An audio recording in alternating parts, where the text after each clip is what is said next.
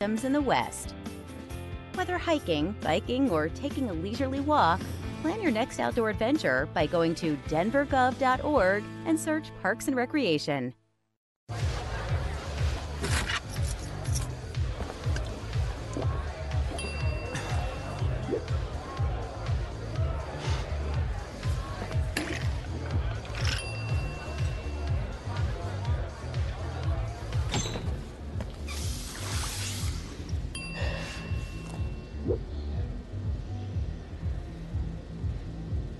You need to do something to feel okay to drive, you're not okay to drive. Don't drive buzzed. We're seeing far too many overdose deaths. Families are being destroyed as a result of it. On the other side uh, of the equation, or the other side of this issue, we are seeing more and more violence as well. Many of these high level cases, we are getting ghost guns, we're getting semi automatic uh, weapons, we're getting assault style rifles uh, on these particular cases. So it speaks to the other uh, aspect of this and the violence that's involved the violence over uh, drug turf and uh, being able to sell this, this poison that is causing death on our streets. You have things you've been wanting to say, ideas you love and believe in, and just can't keep to yourself any longer. Denver Community Media is a welcoming and supportive environment and is your one stop location for access to state of the art production resources and the video tools the creative space, everything you need to make your ideas come to life. You have something to say. Let's give it some air. Let's make it happen with Denver Community Media.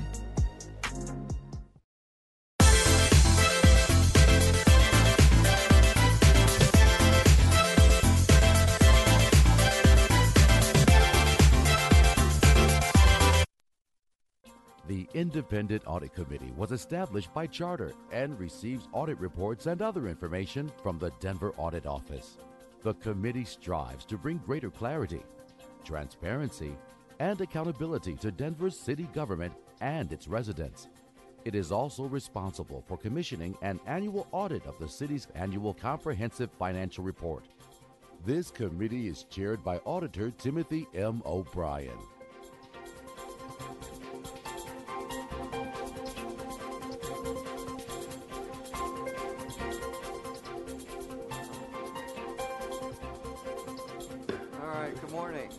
Like to call the Independent Audit Committee to order for the April 20th, 2023 meeting. Uh, Edie, would you be kind enough to call the roll? Jack Blumenthal, Here. Florine Knapp, Here. Leslie Mitchell, Here. Rudy Payan, Here. Charles Scheib, Here. Edward Scholz. Here. Timothy O'Brien. Here.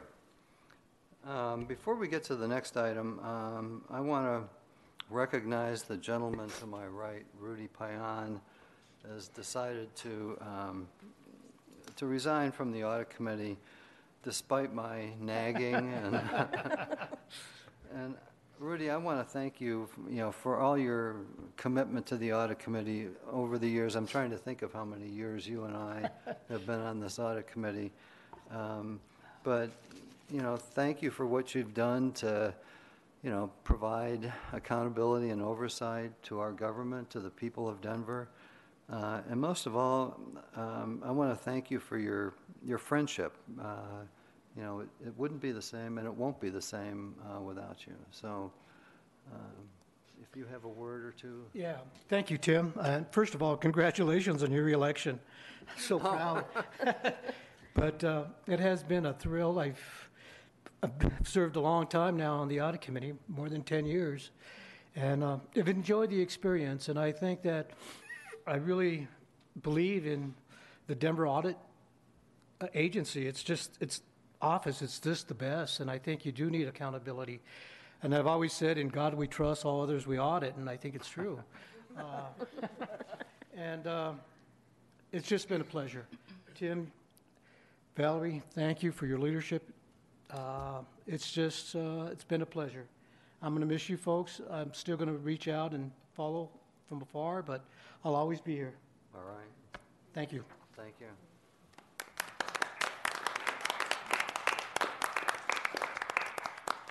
I'd entertain a motion to officially recognize Rudy for his excellence over the past 10 years, and we would prepare a certificate accordingly, if that's all right with you. Thank you. So, Thank you. second, Do I hear a fourth? Okay, anybody object to that kind of a? All right, we'll continue then. Um, Next item is approval of our March 16th meeting minutes. The minutes are in order. Is there a motion to approve? So Second. second. Okay, all in favor, say aye. Aye. Okay, Thank you. Um, I know we have a little larger crowd than usual this morning, and I trust it's because of the homeless encampments briefing that we have in front of us. And I appreciate everyone's attendance, and, you know, this is an, an issue that's important to all of us uh, and is a- of concern to all of us. I do want to mention that this is not like a council committee hearing where public comments are welcomed. Uh, We do not take public comments, so uh, appreciate your uh, observing that. And uh, with that, I'm going to ask Dawn to introduce the audit team. Then I'm going to ask Evan Dreyer, if you wouldn't mind coming up to the table to introduce those departments and people that will be participating in the response to the briefing. Evan?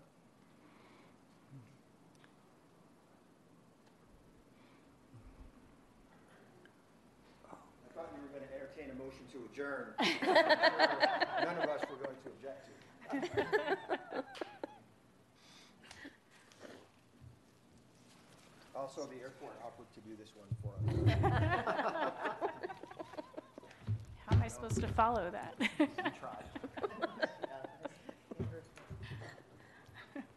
Ready? Ready. We're missing one. Marley.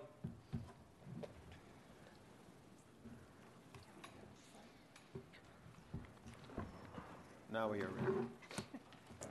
All right, well, uh, my name is Dawn Wiseman. I was the director on the engagement. Um, Just a quick uh, few words before we get started. Uh, Enforcing and responding to homeless encampments is complex, involving multiple agencies, and that is why this audit is important. It's an opportunity to review the associated activities and expenses and provide some insight and recommendations to assist the city with making improvements on providing those services and outreach, tracking expenses, and equi- ensuring equitable treatment of people experiencing homelessness. So, with that, I'm going to hand it over to Karis, and she's going to introduce her team and get us started on briefing. Great, thank you, Dawn. Good morning, auditor and committee members. My name is Karis Eppstein, and I was the manager for the homeless encampments audit we're presenting this morning. I'm joined at the table by Sean Wysong, audit manager, Isabel Pupa, lead auditor, Dan O'Connor, senior auditor, and Danielle Edwards, associate auditor. This was a large and complicated audit that involved many different agencies, and I would like to thank the dedicated staff in the mayor's office, city attorney's office, transportation and infrastructure, housing stability, public health and environment, public safety, police department, fire department, parks and recreation, and Denver Human Services for their help and cooperation during this project, but also for the work that you do every day to address homelessness in the city and to respond to the unauthorized encampments. Karis, let's let, uh, Evan, you want to introduce yourself and the people with you? Yeah, I- I'll introduce myself, and then I'll let members of the team Sure. uh, introduce themselves as well. Um, But first, I would like to echo the congratulations to you on your reelection. Well, thank you. You're welcome. Um, My name is Evan Dreyer. I am one of Mayor Hancock's deputy chiefs of staff and have um, served in large part as the coordinator for a lot of the encampment response efforts until uh, the last year when um, we hired Matt Wilms to serve as the executive in charge of the encampment response program. And as Evan was saying, my name is Matthew Wilms. I am the unauthorized encampment uh, response program executive. Uh, I was brought on in June of 2022 to help coordinate um, this response. Laura Brzezinski. I serve as our Chief Housing Officer and Executive Director for the Department of Housing Stability. Good morning, Nicholas Williams, uh, Department of Transportation Infrastructure Deputy Manager. Good morning, Marley Bordovsky. I'm the Director of Prosecution, Denver City Attorney's Office. Okay, thank you. And I know there are other departments represented here. In the event that there's a question, uh, we might ask them to join us at the table. So, Karis?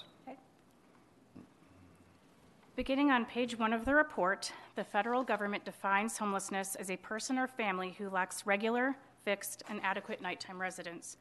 They may be sheltered and temporarily living in a publicly or privately operated shelter or in another facility, such as a hotel.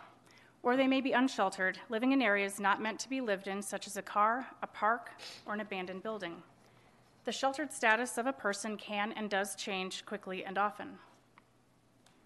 Every January, the Denver Metro Homeless Initiative, along with other U.S. cities and counties, conducts a point in time count, which is an annual unduplicated count of people experiencing homelessness on a single night. The 2022 point in time count for Denver was conducted on January 24th and was the most comprehensive count since 2020. As shown in Figure 1 on page 2, 4,794 people experienced homelessness on this night in 2022 approximate, and of those, approximately 27% were unsheltered. Adults over 25 years of age without children made up approximately 76% of the population, and one in three people were experiencing homelessness for their first time. Many reported having additional conditions or barriers, such as a history of domestic violence or chronic medical and mental health conditions. As shown on Table 1 on page 5, there are 10 different agencies responsible for encampment response. These city departments coordinate to enforce city ordinance and comply with a legal settlement, provide outreach and connections to services for people experiencing homelessness, conduct assessments to identify public health, safety, and environmental risks, and clean up areas with encampments and store people's personal property. As outlined on pages four and five, the city has different ordinances for defining and enforcing rules for encampments. City ordinance says that residing or dwelling temporarily in, in place with a shelter on public or private property is prohibited unless the person has the property owner's permission. Ordinance also bans people from knowingly blocking streets or other public passageways in ways that make them impassable and hazardous. The city refers to these obstructions as encumbrances. In city parks, ordinance bans people from camping or residing overnight and from constructing either permanent or temporary structures. The fire department also is authorized by the fire code to inspect land, buildings, structures, and other materials for fire and hazards to protect the public and property. Agencies responsible for enforcement are expected to attempt to gain voluntary compliance and connect people with service providers before using enforcement tools. The Department of Public Health and Environment inspects areas with encampments to determine the conditions present, including whether public health, safety, or environmental emergencies exist that require immediate action. Between January 1, 2022 and June 30th, Public Health and Environment completed 2,223 assessments, including 1,400 of encampments and 711 of recreational vehicles. The city's process to address an encampment starts with outreach, and the outreach teams are sent to help people experiencing homelessness before a cleanup occurs. Page 7 of the report outlines different types of teams providing outreach services that focus on building long term, consistent, and trusting relationships with service providers. From January 1st, 2022 through June 30th, 2022, these outreach teams went to encampment sites approximately 2,140 times to provide outreach services to people experiencing homelessness. And according to Housing Stability, three of these teams alone had 12,664 encounters with people during the same period. The mayor's office uses information from di- different city departments to decide when to remove large obstructions and clean up areas with encampments. A cleanup may be scheduled for many reasons, such, such as if it poses a public health hazard or safety risk, it blocks public right of way, or it is near sensitive locations such as schools. The city has a contract with Environmental Hazmat Services to dispose of hazardous waste during cleanups and store personal property at a storage facility for people experiencing homelessness. The city is allowed to throw away items that present an immediate risk to the public health and safety, such as used syringes and medical waste. If people cannot take their belongings with them or items are left unattended, the city collects and stores them for at least 60 days, again, as long as they do not present a risk. Staff are required to take care to identify and store things such as wallets, prescription drugs, and personal identification but are not required to go through backpacks or bags if they pose a health or safety risk. Between January 1st, 2022 and June 30th, the city completed 58 cleanups and canceled seven. As shown beginning on page 9, in August 2016, the City and County of Denver was sued over an alleged practice of how it cleaned an encampment of multiple people experiencing homelessness by immediately seizing and throwing away property found. The plaintiffs, including Raymond Lyall, argued the city violated people's rights by taking away personal property without due process. This resulted in a settlement agreement in February 2019. The agreement requires the city to adhere to a number of things related to cleanups, personal property, communications, and training. Beginning on page 10, we discuss several of the challenges associated with encampment response. In summary, the affordable housing crisis has made housing and rent unaffordable for many people. Additionally, the COVID 19 pandemic resulted in changes to services and increased unauthorized encampments within the city, which led to further health and safety issues. Larger encampments also can make it harder for providers to connect with people. People struggling with substance misuse and the opioid epidemic have complicated encampment response, and city managers said it can be challenging sometimes to convince people to accept help, and the conditions of living on the street are highly stressful, which could contribute to or worsen mental health conditions. As shown beginning on page 13, the, 13, the mayor's office and other city leaders met to discuss strategies to reduce the number of people experiencing unsheltered homelessness. This was in response to public health and safety risks created by unauthorized camping and a desire to ensure health and safety for all people in Denver. The group developed the Denver Unauthorized Encampment Response Program, coordinated by the mayor's office, and drafted a program management plan to provide a framework to help city agencies coordinate how they enforce city ordinance and address public health and safety risks. We reviewed the draft plan that was in place as of July 2022. Housing Stability also created a new encampment response team in June 2022 to work with other agencies during cleanups to provide transportation, case management services, and housing connections. Because this team was new and we started the audit, we did not include it in our review of citywide encampment response. As shown on the highlights page, the objective of our audit was to determine the extent the city's current processes for encampment enforcement and providing services are effective, compliant with laws, and equitable, to assess whether the city effectively designed the homeless encampment response program to achieve its mission, goals, and responsibilities, and to evaluate the extent the city is tracking expenses related to encampments and monitoring its contractors. For the scope of the audit, in addition to the compliance and ex- expense tracking documentation we, and data we reviewed, the city's services, we reviewed the city's services and communications to determine if the city was providing both equitably to people living in encampments, encampment related data to see if it was reliable and could be used by the city to conduct meaningful analyses on program effectiveness, and the city's homeless encampment response program and existing processes compared with leading practices and other cities. And at this, and we, uh, sorry, we included a review of documentation and data from January 1st, 2019 through June 30th, 2022. And at this time, I would like to open the floor for questions and comments from agencies and committee members. Any questions at this point? Yes, Just Leslie? A, just a, well, maybe not a quick question. Um, I understand that the scope of this audit ended June 22. There would have been another point in time study census done in January. Generally, what, what are we seeing? What's the differences from 22 to 23? And I, I realize that no one may be prepared for that. Maybe you might be. I'm just Sure. curious. I can talk a little bit about the process. So again, I'm Laura Brzezinski with the Department of Housing Stability. Uh, so the annual point in time count is just that, uh, a point in time generally conducted on a day in January each year in coordination with partners all across the country and here with volunteers uh, and part, service partners uh, within our Metro Denver Homelessness Initiative that covers the entire region. Um, it generally, after the point in time is conducted on that night in January, There are um, observation counts as well as surveys that are collected uh, right around that point in time count. And it generally takes about six or so months to validate that information, to see all of the numbers and confirm all of the uh, information. So, generally, for a point in time that's conducted in January, we would usually see the results from that analysis in the summer uh, of that same year. So, I would expect a little later this summer to see um, more clear information after that deduplication process and the validity uh, of the survey is finalized for our 2023 count that was conducted in January of this year. So at this point, we don't know. It's t- We'll know later early. this year. It's too early, a few more months. Okay, thank you. You wouldn't, would you have a preliminary number? Uh, they do a lot of work to validate those ad- results, so when they come out in the summer, those are the results that are available.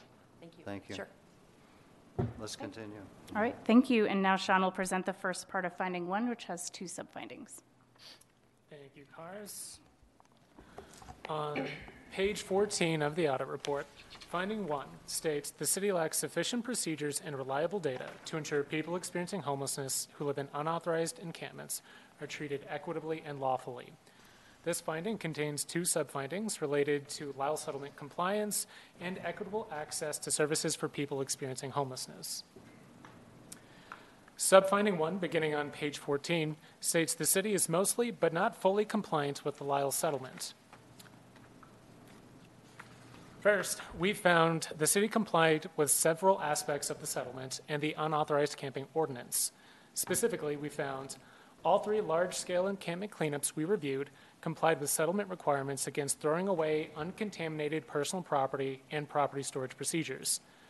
All 15 body worn camera videos of unauthorized camping enforcement we, we reviewed complied with the ordinance's requirements to provide a verbal warning, determine if the person needs medical assistance or homeless services, and attempt to obtain needed assistance. All five notice postings we reviewed complied with settlement requirements for notices to be provided in advance of cleanups and to include information on how and where personal property can be picked up.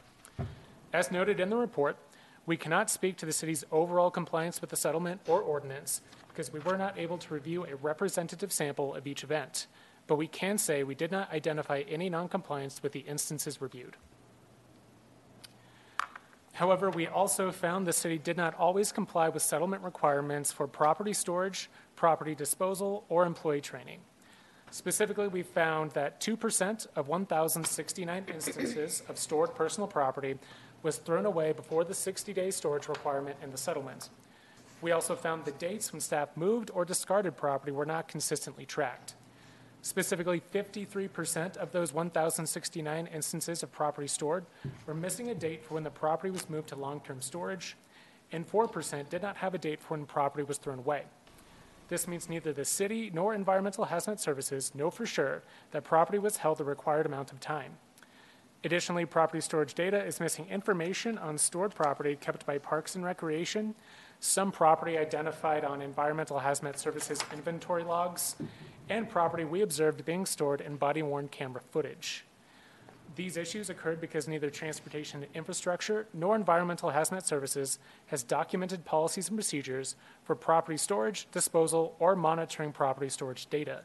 Staff from both shared inconsistent understandings of which is responsible for disposing of personal property. We also found that Transportation Infrastructure and Environmental Hazmat Services staff threw away and stored unattended personal property at one of two reviewed daily trash cleanups without providing the settlement required 48 hour notice. While police officers did ask people living nearby if the owner of an unattended tent was present, no written 48 hour notice was seen posted in the camera footage. Transportation infrastructure does not provide advance notice of its daily trash cleanups and does not have policies and procedures for unattended personal property during daily cleanups. City Attorney's Office staff said there are times uh, notices are posted and then removed, and staff could have posted the notice even though it was not shown in the video. We also found the city's property storage webpage used to notify the public when unattended personal property has been removed and stored by the city did not contain all settlement required information. Specifically, the webpage did not include a phone number for people to call with questions. By comparison, both the city's 48 hour and 7 day large encampment cleanup notices inform people to call Denver 311 with questions on property storage and retrieval. As a result, people experiencing homelessness may not know who to call about stored personal property.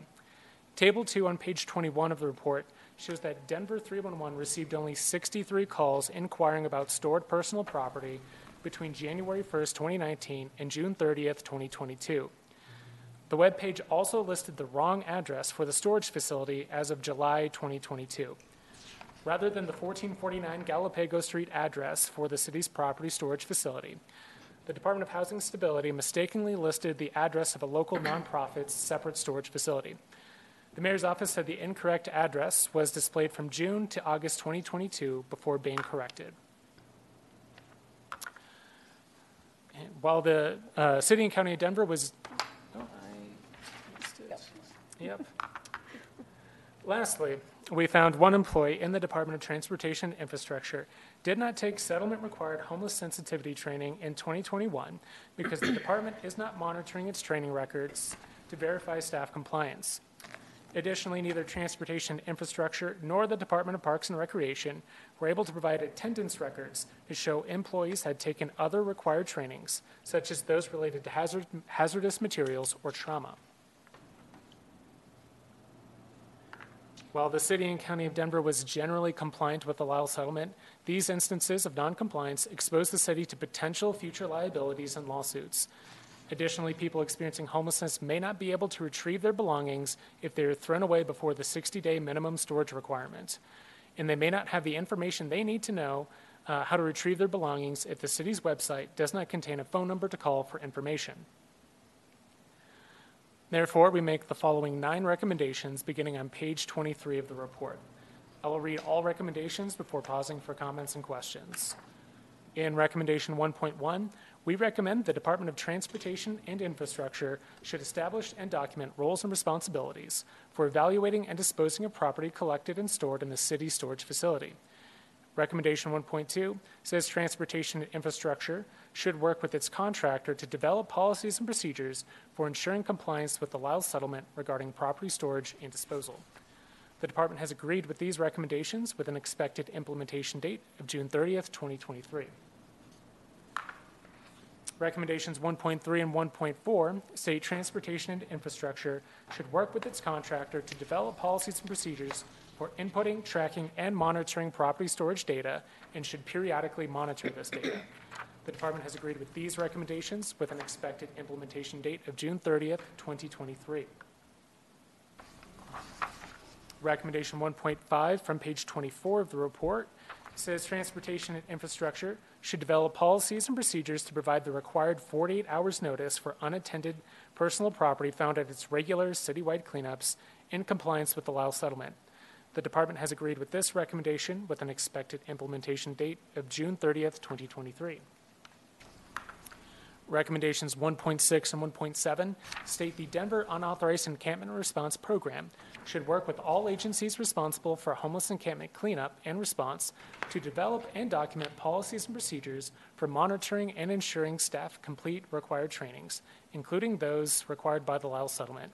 The city has agreed with these recommendations with an expected implementation date of July 31st, 2023. Recommendation 1.8 states the program should work with city agencies responsible for providing and monitoring training to ensure compliance with the city's record retention policy related to preserving training documentation. The city has agreed with this recommendation with an expected implementation date of July 31st, 2023. And lastly, uh, recommendation 1.9 on page 25 of the report states the city attorney's office should work with responsible agencies to ensure the city's website contains, at a minimum, all information required by the Lyall settlement and that the information is accurate so people experiencing homelessness can be easily informed of where and how to retrieve their personal belongings. The city attorney's office has agreed with this recommendation and reports it was implemented on April 3rd, 2023. I would now like to open the floor for any questions or comments from agencies or audit committee members. So could I ask the- for 1.1 through 1.4, the Department of Transportation to make any additional comments? And thank you for agreeing to all the recommendations. so. Certainly. Yeah, no, I mean, this, uh, again, Nicholas Williams, Department of Transportation Infrastructure, Deputy Manager uh, on there. And, and I think, yeah, our responses show that while we are confident in how we are um, uh, conducting this, this business. And it's very important business when we're dealing with uh, folks' belongings and how our discipline on how we approach these encampment cleanups. Uh, policy and that additional structure, we think that's completely appropriate and certainly are working on that. Thank you.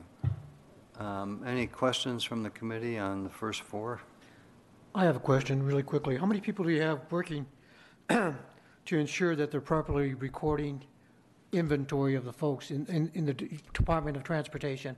How many folks do you currently have working on that issue specifically or about?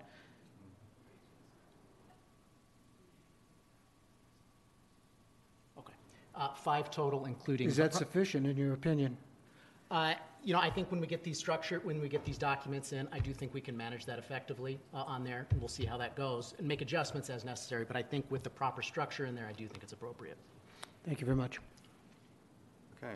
um, Evan, five through eight are regarding the uh, response program. Do you want to make any additional comments? Well, I think I would say in general, um, mostly compliant as opposed to mostly not compliant is, uh, I think for us, the most important point.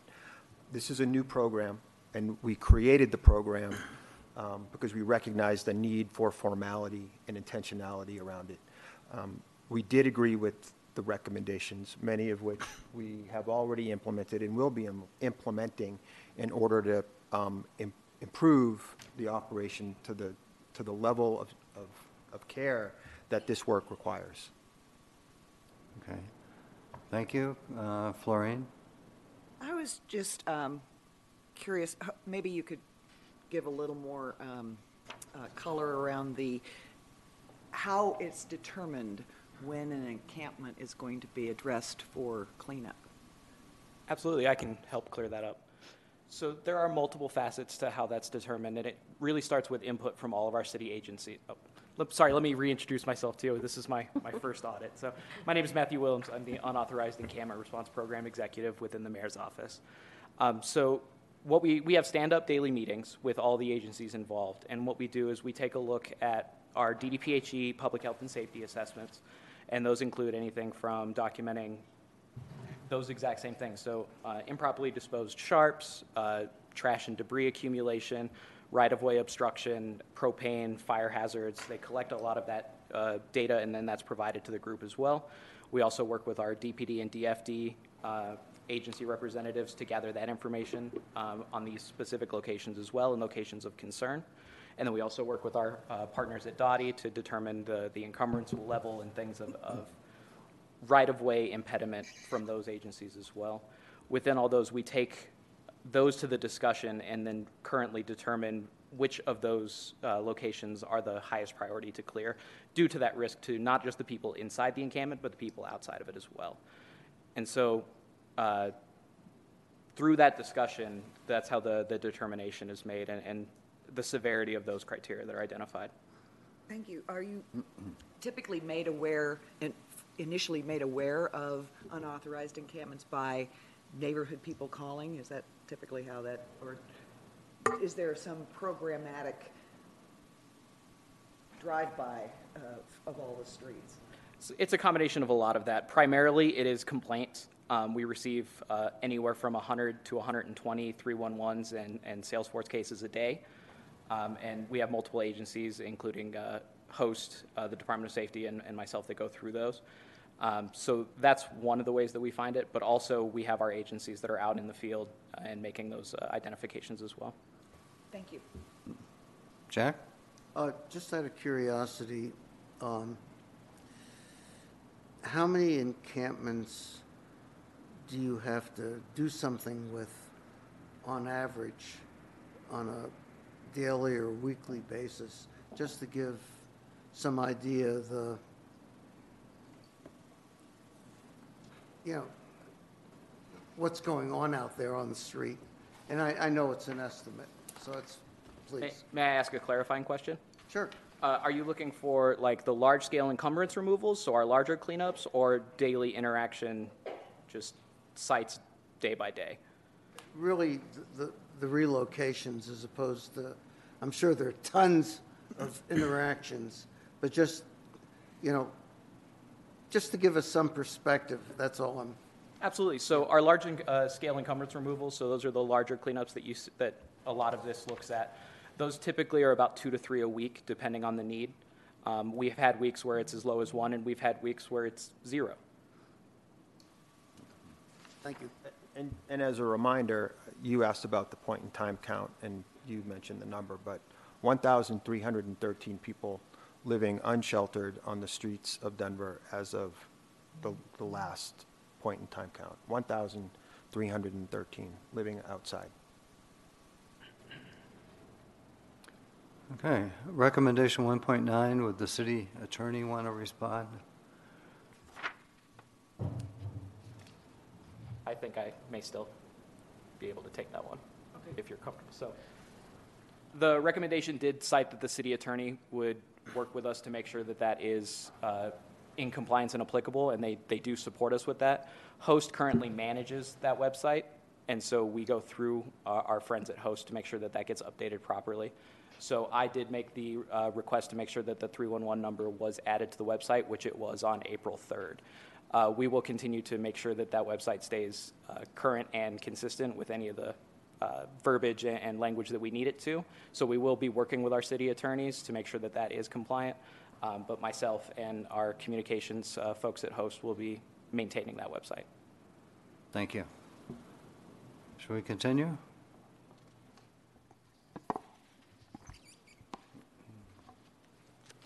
Our second subfinding of finding one begins on page 25 of the report.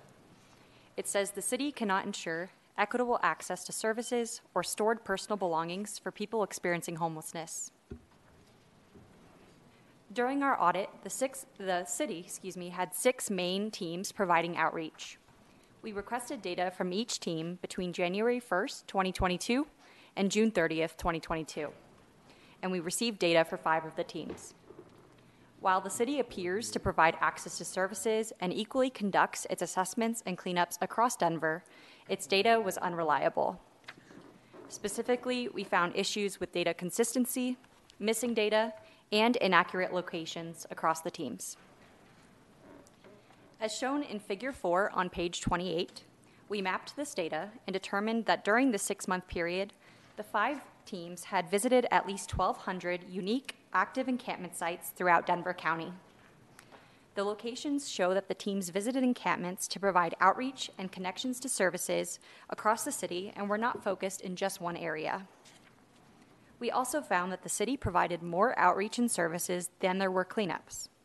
Specifically, while there were cleanups at 74 encampment locations between January 1st, 2022 and June 30th, 2022, the outreach teams provided services again to those at least 1,200 unique encampment sites during this time. The maps showing assessments, encampment sites, and complaints are shown in Appendix B, beginning on page 84. Still, like the outreach data, there were locations in the cleanups, assessments, and complaints data that we could not identify. Further, the cleanups and assessments addresses were not standardized. The data was manually entered, and several departments lacked policies and procedures for data input, tracking, and monitoring. We also looked at the Denver Park Rangers data from the same time period. Unlike the other data, the park rangers used an application to track specific coordinates where there were encampments or cleanups in the parks. While these coordinates helped more accurately identify encampment activity, the, the data still contains some errors, such as blank values and incorrect dates. However, most encampment response teams, including Denver Parks and Recreation, intend to move to a centralized database this year. During our audit, we also looked at equitable access to property storage. Since 2018, the city's main property storage facility has been located at 1449 Galapago Street. As specified in the settlement agreement, the storage facility is open for two and a half hours, four days a week, from 6 to 8:30 a.m., and for six hours on Thursdays, from noon to 6 p.m. The settlement requires the city to store personal property for at least 60 days. The city's practice is to keep the property in the main storage facility on Galapago Street for 30 days before transferring it to a separate long term storage facility not available to the public for the remaining 30 days. We reviewed environmental hazmat services records and found that between January 1st, 2019 and June 30th, 2022, there were 13% of 1,069 instances in which property was moved to the long term storage facility before those 30 days that are communicated in notices to people at encampment sites. Staff said this was due to storage limitations as well as the city's garbage truck service dates. As shown in Figure 5 on page 35, we also found that the Galapagos Street storage facility is not near many encampment sites, and people experiencing homelessness may not have access to transportation to get to the storage facility. Our analysis of ho- homeless encampment cleanup data showed the average distance to the storage facility from encampment cleanup sites was over two miles, and the maximum distance between an encampment cleanup site and the storage facility was just over 13 miles. We also found that only 8.7% of 1,673 tagged personal property stored at the facility was picked up from January 1st, 2019 and June 30th, 2022. Environmental hazmat services staff said the short and early facility hours, along with limited access to transportation, may prevent people experiencing homelessness from retrieving their belongings. The city is compliant with the requirements on property storage hours as listed in the settlement. Still, the city did not conduct a formal needs assessment to determine the best location for the facility. The last area of equitable access that we looked at are with the city's communication practices. While compliant with the settlement, the city's practices for communicating with people experiencing homelessness may not provide equal access to information about services or retrieving their personal belongings. Specifically, the city does not have a documented process to communicate with people experiencing homelessness who speak a language other than English or who have a disability. Written notices about cleanups are provided only in English to people at encampment sites before a seven day or 48 hour notice, or cleanup, excuse me. Some city agencies rely on bilingual staff or the city's translation services to communicate in these situations. However, there are no formalized processes to guide the city employees to effectively communicate with all people experiencing homelessness. We have 10 recommendations for subfinding 2 of finding 1. I will read all 10 before pausing to allow for questions and comments from the agencies and, and audit committee members. On page 41, Recommendations 1.10 and 1.11 state the Denver Unauthorized Encampment Response Program should continue developing a centralized database for the encampment response teams to provide consistent and centralized data tracking at the encampment sites, and they should work with the agencies to identify and adopt a consistent method for tracking location data, such as using latitude and longitude coordinates. The city agreed with these recommendations with an implementation date of December 31st, 2023. On page 42, recommendations 1.12 and 1.13 state the program should develop policies and procedures for data input, tracking, and monitoring for outreach data, and they should periodically monitor this data to ensure accuracy and identify trends. The city agreed with these recommendations with an implementation date of December 31st, 2023. Recommendations 1.14 and 1.15 state the program should develop policies and procedures for data input, tracking, and monitoring of its cleanups and assessments data, and should periodically monitor this data to ensure accuracy. The City agreed with these recommendations with an implementation date of December 31st, 2023. Recommendation 1.16 on page 43 states the program should conduct a needs assessment to determine the most appropriate locations and hours for the property storage facilities and should consider transportation needs and options as part of this assessment.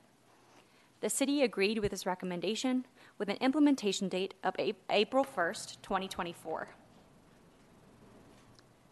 Recommendation 1.17 states the Department of Transportation and Infrastructure should work with its contractor should, to document the process for when property can be moved from the main storage facility to long term storage. The agency agreed with this recommendation with an implementation date of June 30th, 2023. Recommendation 1.18 states the city should go above and beyond the settlement's requirements and provide information related to cleanups and property storage equitably to people who have limited English proficiency or who have a disability. The city agreed with this recommendation with an implementation date of December 31st, 2023. And finally, recommendation 1.19 states the Department of Transportation and Infrastructure should work with the city attorney's office to revise notices at encampment sites to clearly state how long properties will be kept at both the main storage facility and the long-term storage. Notices should clarify that a person may have to visit the main storage facility more than once to retrieve their belongings that were held off-site. The agency agreed with this recommendation with an implementation date of today, April 20th, 2023. I now would like to open the floor for any questions or comments from the agencies and audit committee members. Um, Matthew, I think these kind of fall in your lap. Uh, Would you like to respond further? Absolutely, and uh, you, you'll see my name through a lot of the the audit as we get to uh, the way that I will be supporting a lot of the agencies through this. And while my name is associated with being responsible, because I will be making sure these things do occur, uh, I'm really going to be supporting these efforts through our agencies and making sure that we are all aligned to make sure that we not only just comply with this, but that we make sure that we get to a point where you know we are tracking our data accurately and we're making sure that things are I guess more formally tracked. We have a lot of this information as is stated, and it's just making sure that we bring it all together and make the language that we all speak consistent. Um, a lot of that's going to be done with our app, Nav app, and that hopefully will be launching here in the next few months. Um, we are at the mercy of a contractor to put that together, so as they have hiccups, that does push our timeline out a little bit. Um, but what that app does is it provides a centralized location for all of our agencies that are involved in this response to input, receive, and make sure that that data eh, that's provided is done in a consistent message, um, a consistent method, and as well as making sure the teams have access to all of that information as well. Um, a couple of these recommendations are things like formalizing location data, and NavApp will convert all of that information into latitude and longitude. Uh, that includes the locations that come in on the complaints as well. So there won't be a, a, manual entry of there. It'll be created at that latitude and longitude for teams to be able to see.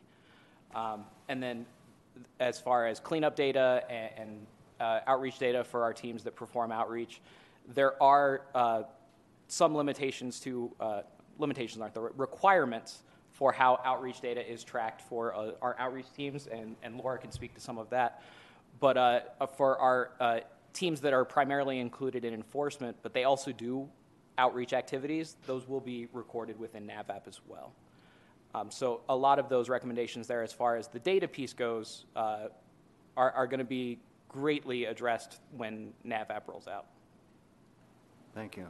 Rudy? I have a question regarding the coordination. I think it's very difficult to try to coordinate efforts between agencies or among agencies and, and trying to achieve or instill quality control procedures, which I think we're all striving for in order to collect and properly record the data.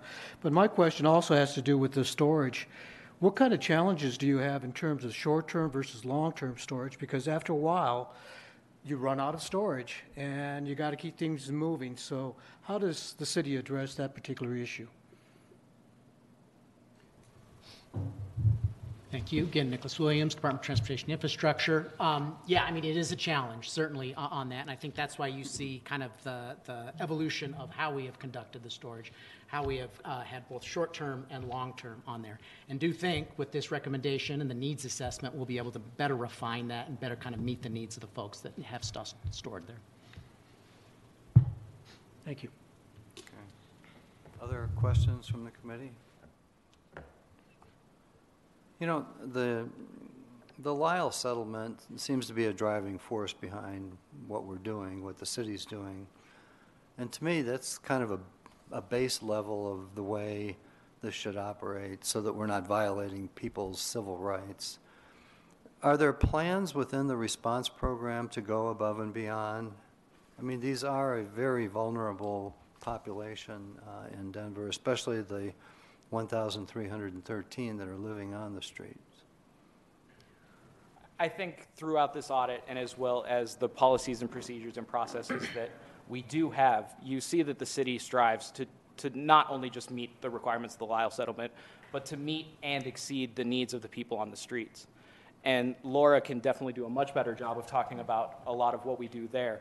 But I do just want to be clear that yes, the, the program not only is just to be here to be in compliance with the Lyall settlement, but to make sure that we are taking care of the people on the streets as well. Sure, Laura Brudzynski with Department of Housing Stability. I'll give a little bit more of an understanding of the um, suite of some of the different services that are provided and some of our different focus. One of the things that's talked about here, as far as a, a host resource, is some of our outreach services. Those are provided in part uh, via direct personnel within the department to provide really that housing focused outreach support, navigation across different resources, and connection to housing. We also have um, partners like the um, Colorado Coalition for the Homeless and other resource providers that are contractors for outreach services. Um, but broader than outreach, we have a wide array of different supports that we provide for people experiencing homelessness, those that are sheltered as well as um, unsheltered, experiencing unsheltered homelessness. Um, housing is the solution. Uh, so we really focus our efforts on engaging and creating a pipeline of affordable and supportive housing as well as programmatic assistance that helps to resolve an experience of homelessness. Uh, Evan said earlier we have nearly 15,000 people who have been connected from homelessness to housing over the tenure of the Hancock administration. So that is really our focus. Um, but other services and supports, um, particularly for those who are experiencing unsheltered homelessness, in addition to outreach, we really have focused on expanding our tools for shelter alternatives in addition to shelter. So things like safe outdoor spaces, um, safe parking programs, um, again, with the focus on connecting people to the housing solution that can help end an experience of homelessness. homelessness. Uh, we have some really important investments this year that we are um, expanding as our tools for support for especially those who are experiencing unsheltered homelessness. Um, there are models used in other communities like Houston for encampment resolution, where uh, an investment into significant outreach to connect to bridge navigation units to then exit to uh, a housing solution can help really um, focus on serving those who may be currently residing in an encampment to get connected to that housing intervention. So um, we have resources over $40 million this year with our ARPA um, one time federal funds to help support acquisition of hotels or other like properties that can help support implementation of that model alongside additional outreach services. So if you have any particular questions about some of those interventions, just let me know. But those are some of the wider context around the agency's efforts to resolve experiences of homelessness. If I may. Sure. um, Just to underscore, uh, I guess, your question, do we plan to go above and beyond? And the last point that Laura was just making. Yes. Everything that we are doing is geared to reduce the number of people that are living in encampments. This, this last effort that Laura just mentioned, um, encampment resolution, by moving communities of encampments, um, moving people who are living in encampments into temporary housing at first and then permanent housing together, so they move as a community, and then an encampment is, is cleaned and closed. I think that will be the gold standard for Denver, and trying to adopt and adapt that best practice from other cities around the country is um, a big focus of what we budgeted for this year. Thank you. Um, Laura, can I ask a specific question about, there's a motel, a former motel at I-25 and Colorado Boulevard, where there's a fence around it, and there are some encampments now outside the fence. Is that on your target list to purchase? Uh, I can certainly uh, follow up with you to understand a little bit more about the specific location that you are referring to um, to connect as part of the, the pipeline of our team. Um, but we are currently uh, working with the real estate department to work on the uh, pipeline of those acquisitions and actually have an active procurement for partners to um, come forward and identify qualifications to be part of that acquisition pipeline. But I'd uh, be happy to follow up and learn a little bit more about the Sure, specific it's location. Colorado and Buchtel. Thank you. The former La Quinta, yeah. Okay, thanks. Let's uh, continue. All right, thank you, Isabel, and good morning, everyone. Finding two begins on page 45 of the report and says that the city is not tracking expenses related to homeless encampments or sufficiently monitoring invoices and contract performance. This finding has two sub-findings. Subfinding one of finding two says that the city does not have a formal process to track costs for homeless encampment efforts. Because the city does not track how much it spends on homeless encampments, we wanted to quantify that amount ourselves.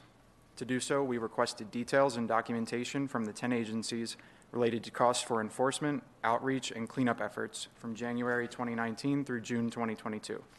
Those costs included e- expenses related to personnel, contractors, equipment, information systems, and any additional expenses that the agencies determined were relevant. The 10 agencies provided a combined total of $13.65 million worth of self reported expenses, which we then categorized among enforcement, outreach, and cleanup costs based on our understanding of how each agency's efforts fit into the larger picture of encampment response. However, due to limitations in the agency's self reported data, the breakdown in Figure 6 on page 47 may not be accurate.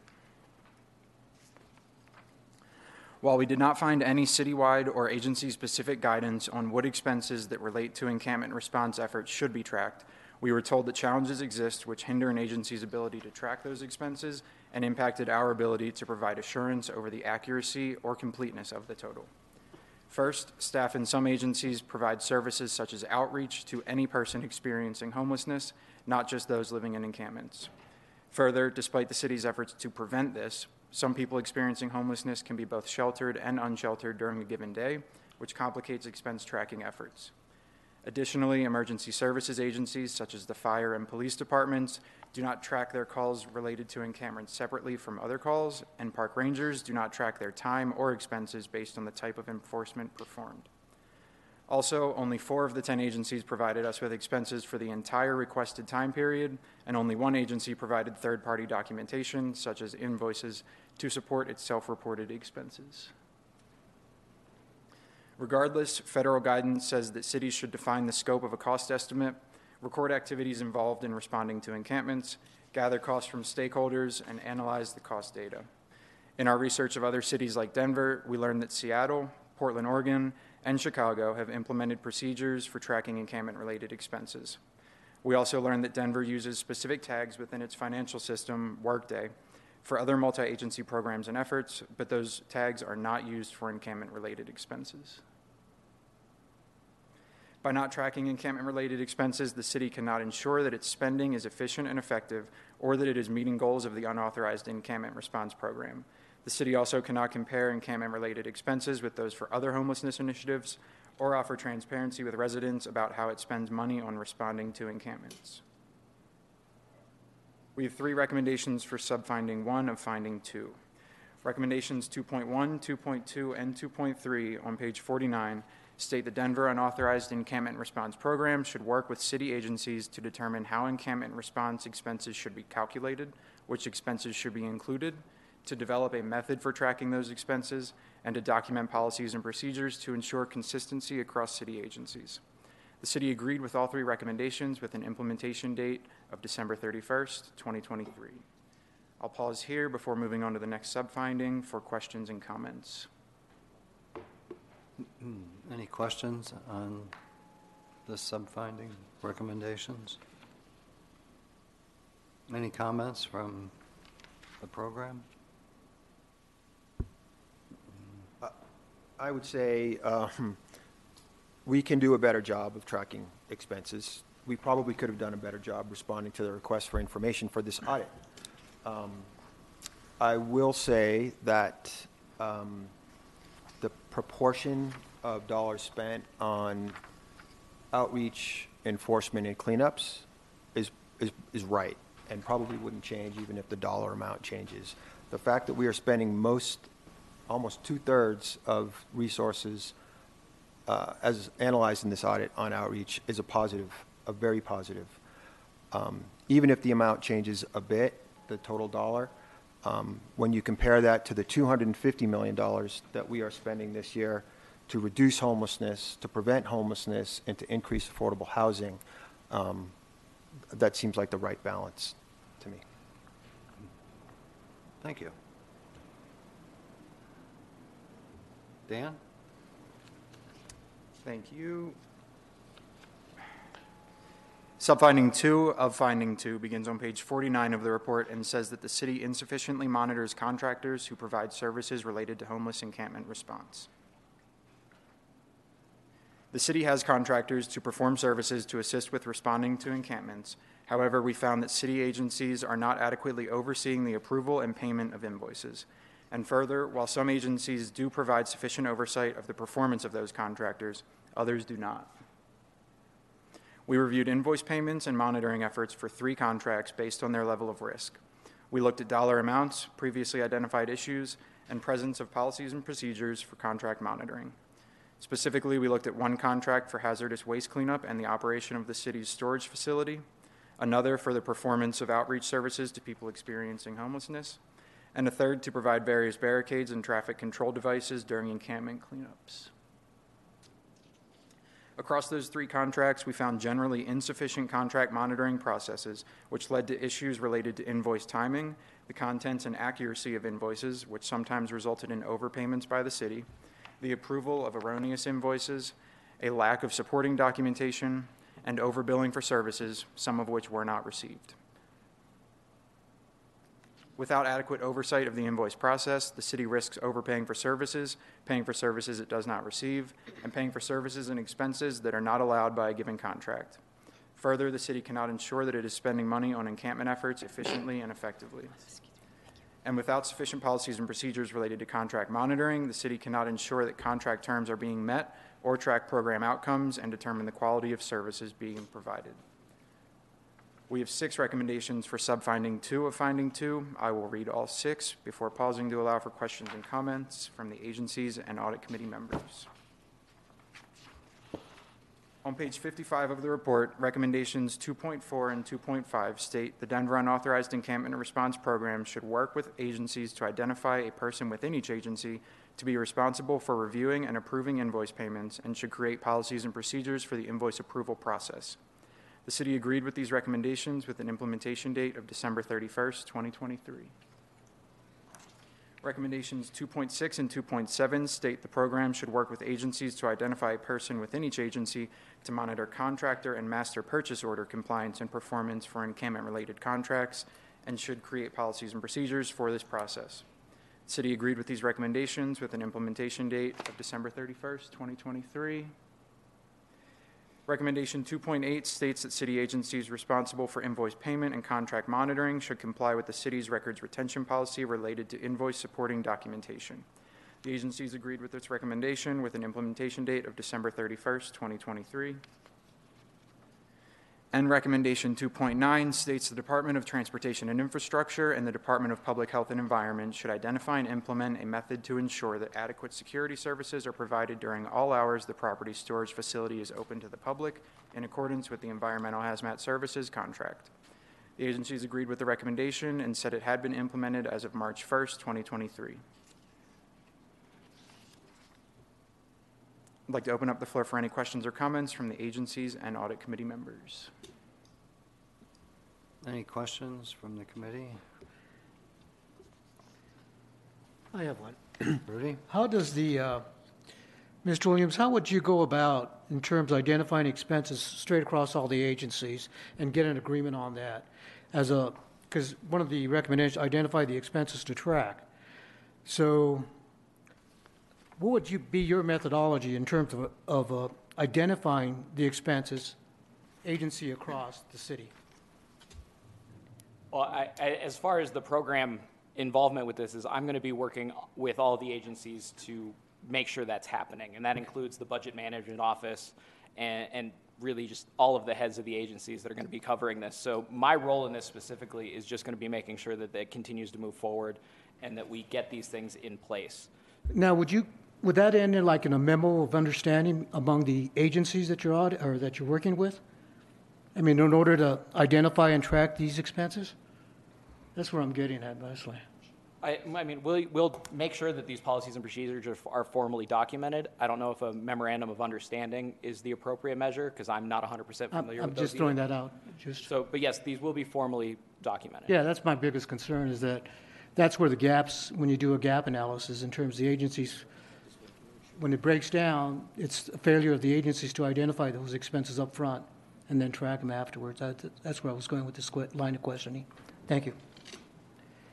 And If I just may add to- to Matt's comments, I think he, he hit what I was going to hit on there. And, and yeah, uh, MOU, uh, service level agreements is relatively common between the agencies. And likely that would be the vehicle that we use to, to define this. Thank you. Thanks, Nick. That was my ignorance.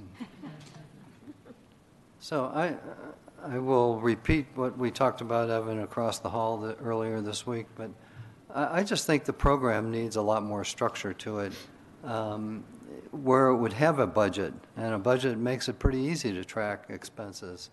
Uh, And some of that budget would come from the various departments that are represented here. But that way, you're able to fix responsibility with an individual. You have goals and objectives that you monitor, uh, that you adjust, you know, with the information that you collect. Um, Monitoring contracts would be fixed with one department or one office. Um, And tracking the outcomes. I mean, I think all the things that go on in other departments, agencies, and offices, really, this program warrants it.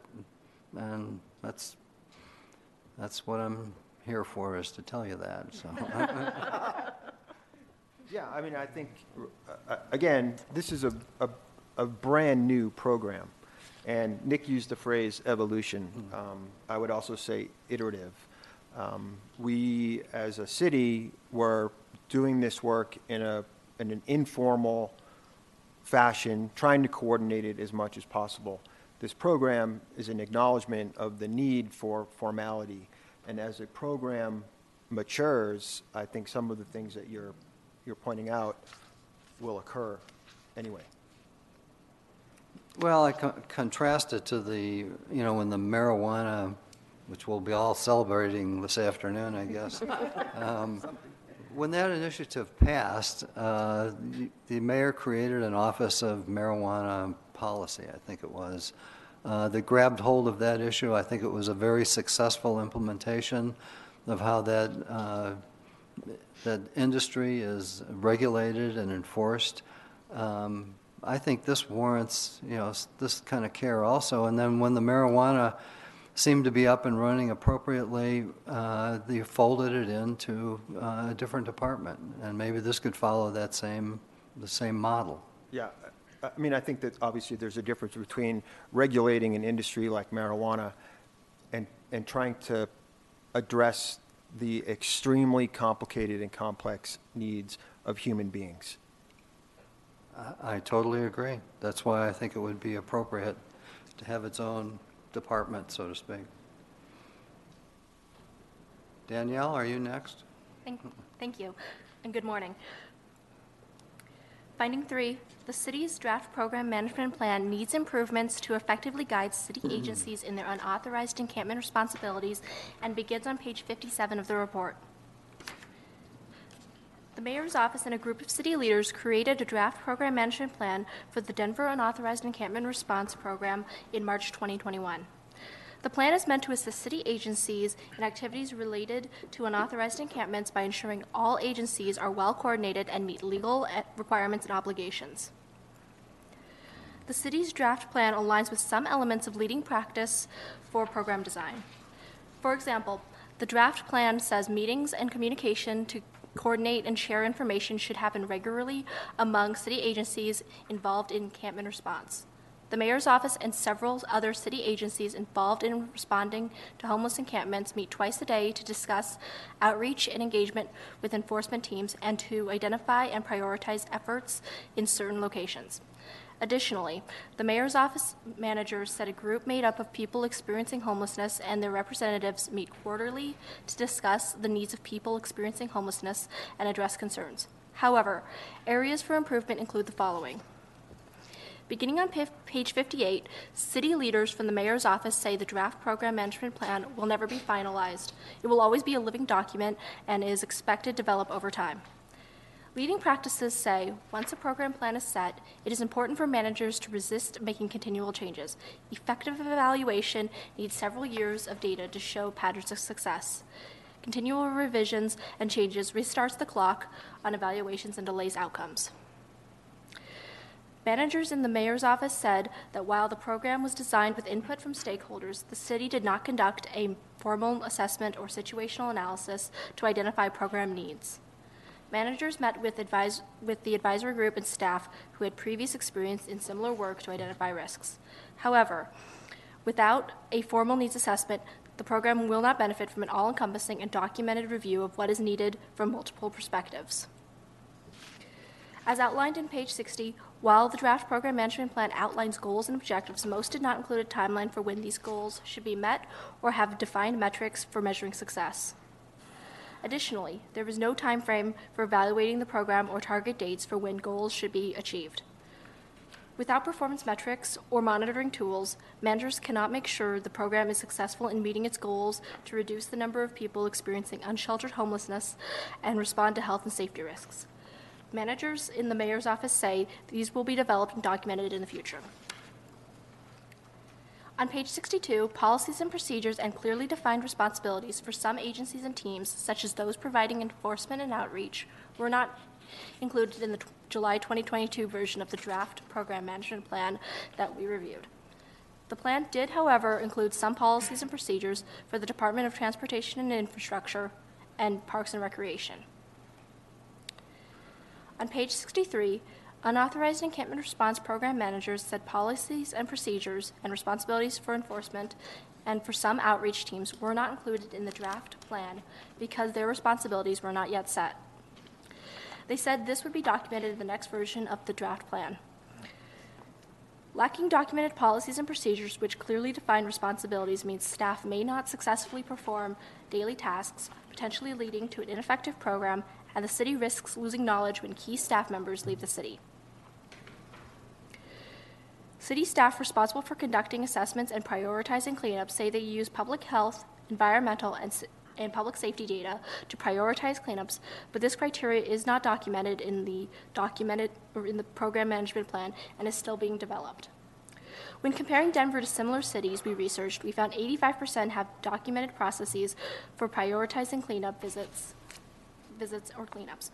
For example, Portland, Oregon conducts assessments on a first come, first served basis, but it prioritizes cleanups based on risk levels. Categories are weighed based on high or low priority. If Denver does not have a defined criteria for prioritizing cleanups, it cannot ensure cleanups are being completed in an equitable manner based on risks. We have seven recommendations for finding three. I will read all seven recommendations before pausing to allow for questions and comments from the agencies and audit committee members. Recommendation 3.1 on page 64 states the Denver Unauthorized Encampment Response Program should document its need, including a formal assessment of risks and stakeholder input to inform the draft program management plan. The city agreed with this recommendation and reported it had been implemented on June 1, 2022. Recommendation 3.2 and 3.3 state the program should develop a timeline and performance metrics for all of its goals. The city agreed with these recommendations with a implementation date of October 31st, 2023. Recommendation 3.4 states the program should develop and document criteria for systematically determining how to prioritize encampment cleanups.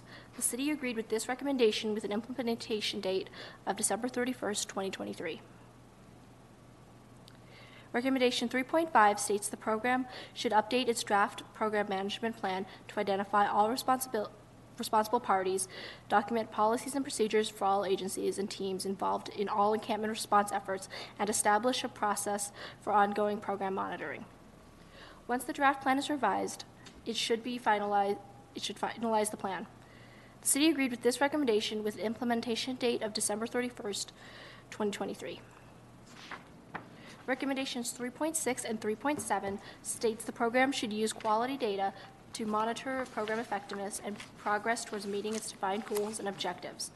The program should revise the plan in line with leading practices and after reviewing the results of the program, monitoring as necessary. The city agreed with these recommendations with an implementation date of December 31st, 2023. I would like to open the floor for questions or comments from the agencies and audit committee members. Matthew? I think I want to start with the first recommendation, please. You bet. And that's the assessing the need for the program. I, I think this audit itself proves that there needs to be a formal and centralized organization of this response. And through all of this and through the data that has been gathered and what we experience day to day here as a city, the, the program is needed, a, a form to make sure that everyone at the table is sitting at the table and making sure that we are taking an equitable and appropriate approach to not just our enforcement activities, our outreach activities, our support activities. And beyond just the anecdotal evidence of why this should exist, the mayor and the city leadership came together because of the need of this and came up with the plan to implement this program. We did take uh, the stakeholder input. We did take uh, input from the agencies, from people experiencing homelessness, from people with lived experience, from our outreach partners. And we not only just created this draft plan, which we do agree does continue to need to be added to and, and changed and edited to address the needs that we're talking about. But we did also evaluate risk and created a formal risk register that was provided to the auditor's office as well. And so, while maybe not all of the processes that went into that were formally documented, the documents that were created itself show that the, the efforts were absolutely made to make sure that we determined the need for this program and to show why that need is. Hmm. Thank you. Thank you. Any comment on the other recommendations? I think, as we were just saying, I, we agree. You know, this is a brand new program that is continuing to change and evolve to address a ever-changing and evolving situation. And we do understand that you know policies and procedures need to be able to be monitored and addressed, and outcomes need to be uh, determined as well. The program does have goals that don't have an end date. You know, those are going to be things like abiding by you know law and, and ordinance. Um, but there are ways that we can track you know compliance of that, and so we do agree that we will make sure that we identify the proper goals, the proper metrics, uh, and the the reportable nature of those. And once again, NAVAP will really help make sure that we capture those things. Um, as far as the things like criteria and waiting for uh, the way that uh, locations for cleanup are identified, uh, once again, NAVAP is going to take all the criteria that we have uh, that we spoke about here, formalize that within the program, uh, the application itself, and then that will allow us to score these locations based on that risk, and we will be using that as a way to make sure that these locations are prioritized in an equitable fashion. Thank you. Thank you. On to finding four, our last finding. Beginning on page 67, finding four, the city's encampment response program may not be appropriately staffed to achieve its goals and responsibilities. While the draft unauthorized program management plan outlines agency responsibilities for responding to encampments, the mayor's office and unauthorized encampment response program coordinators did not conduct a formal analysis to identify staff, identify staff needed to ensure the program goals are met. Managers said they may not have enough staff to meet goals and objectives because they may have underestimated the staff resources needed. At the same time, competing city priorities may lead, lead to staff shortages. Managers also identified staff burnout, especially for overwhelmed cleanup staff, as a risk for increased staff turnover.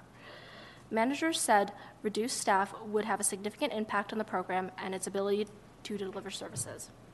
Affected departments, such as the transportation and infrastructure and housing stability, plan to increase their staff and provide mental health support to staff as needed.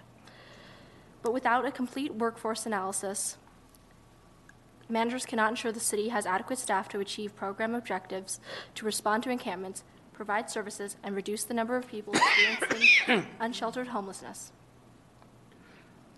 We have one recommendation for finding four, Recommendation 4.1 on page 68 of the report states the Denver Unauthorized Encampment Response Program should conduct a formal staffing or workforce analysis to identify existing staffing levels and determine need, needs to meet program objectives and goals.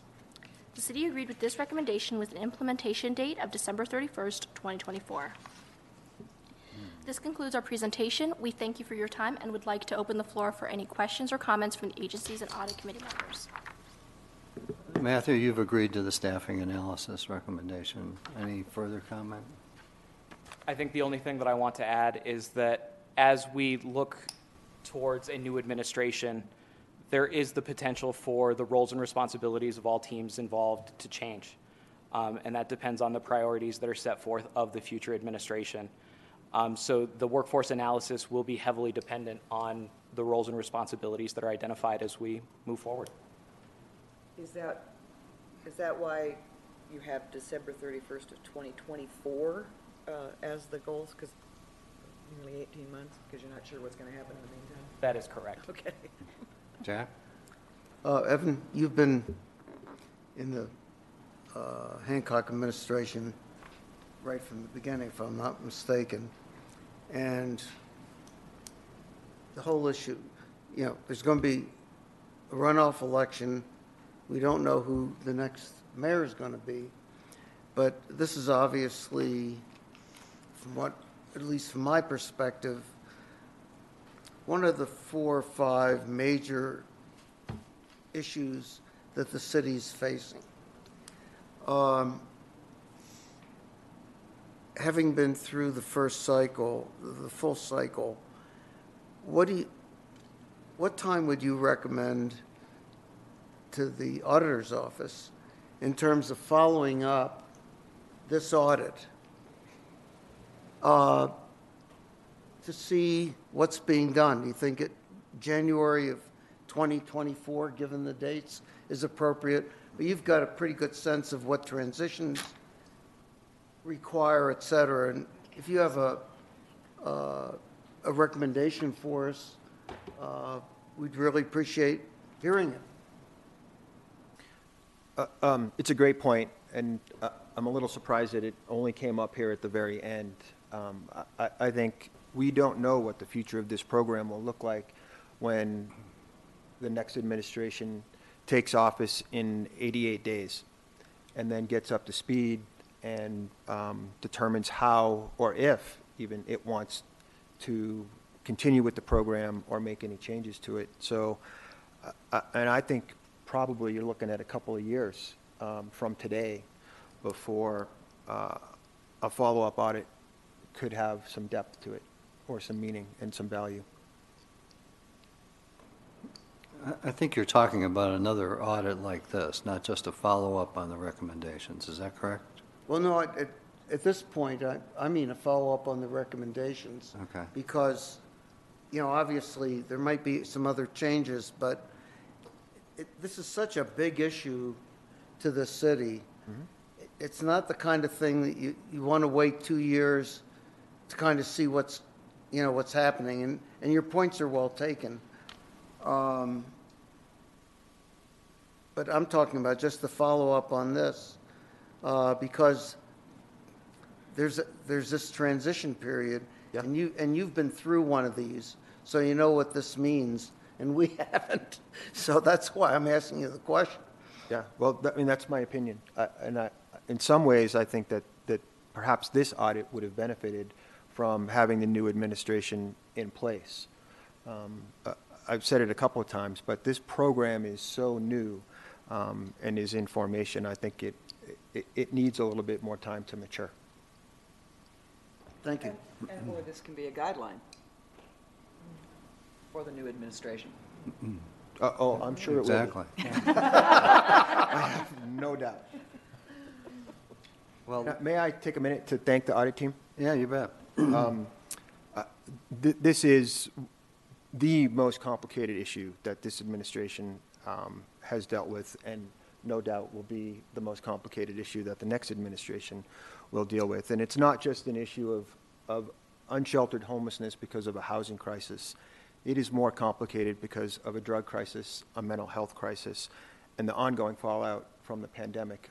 All of these things are woven together um, to make the challenges of trying to assist 1,313 people um, even more complicated. And- And Karis, you and your team did a great job of really trying to understand um, those complexities and how we as an administration attempt to go about them, uh, addressing them on a day-to-day basis. I- I, I think it's important also to point out one of the things that Laura mentioned.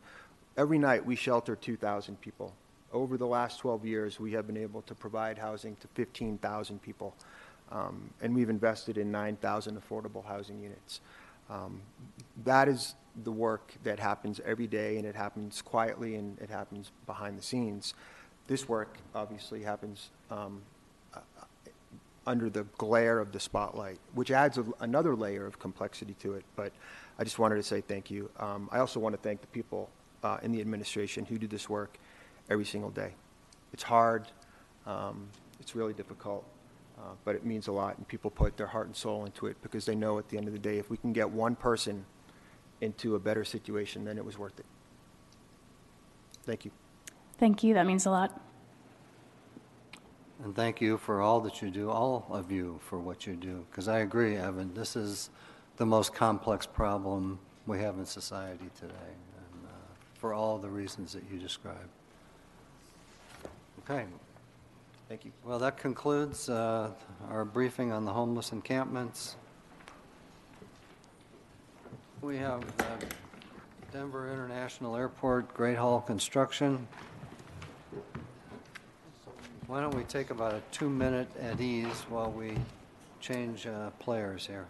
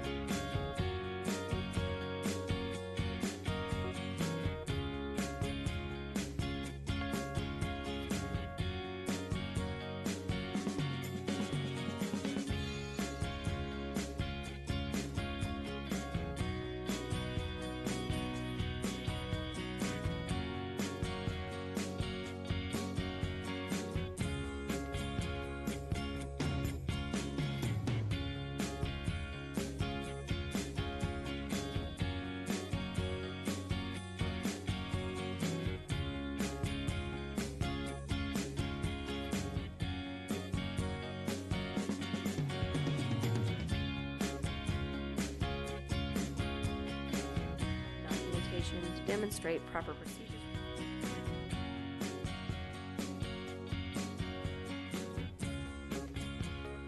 Process. So with that, I'll pass this to Ta- Pat and his team, and they'll get started on briefing the Great Hall construction audit. All right, I'm Pat. This is team five. I got Carl, June, Katie, and, and Ben. That- That's as brief an introduction as I've heard. so, um, uh, Jim, and uh, would you like to introduce yourself and your colleague here? Sure. Uh, Good morning, everyone. Uh, Jim Starling, I'm Executive Vice President and the Chief uh, Construction and Infrastructure Officer at the airport. And good morning, Michael Sheehan, Den Senior Vice President for Special Projects. Okay. Patrick? Yeah, turn it over to Carl. He'll do the background. Okay. Thanks, Pat, and good morning, Audit Committee and Denver Airport team. Denver International Airport opened in 1995, and Jeppesen Terminal, the airport's main terminal, was originally designed to accommodate 50 million passengers a year. By 2007, passenger traffic reached this level, and by 2019, that figure had re- increased to over 69 mil- million passengers a year. Today, Denver International Airport is one of the busiest airports in the world, and airport officials expect passenger volumes to continue to increase, estimating passenger traffic will reach 100 million passengers a year by 2032. The Great Hall refers to the main area in Jeppesen Terminal that lies beneath the airport's iconic tented roof. To ensure the airport terminal can handle future traffic, airport officials sought to update the terminal's infrastructure, including redesigning and renovating the Great Hall to improve passenger traffic flows through the airport's check in areas and security checkpoints. The airport contracted with Great Hall Partners LLC in 2018 to start this process. This 34 year long contract included a construction piece to renovate areas within the Great Hall, but then also allowed Great Hall Partners to manage certain areas of the terminal after construction was completed for the duration of the contract. However, that partnership lasted less than 18 months before the airport terminated its contract with Great Hall Partners in August 2019 at a cost of $183 million. Areas of contention between the Great Hall Partners and the airport leading up to the termination included schedule delays, safety issues, and increased project costs. For those following along, page two of our report includes more details on the original project, and figure two on page three of the report shows the events leading up to the airport ending its contract with Great Hall Partners.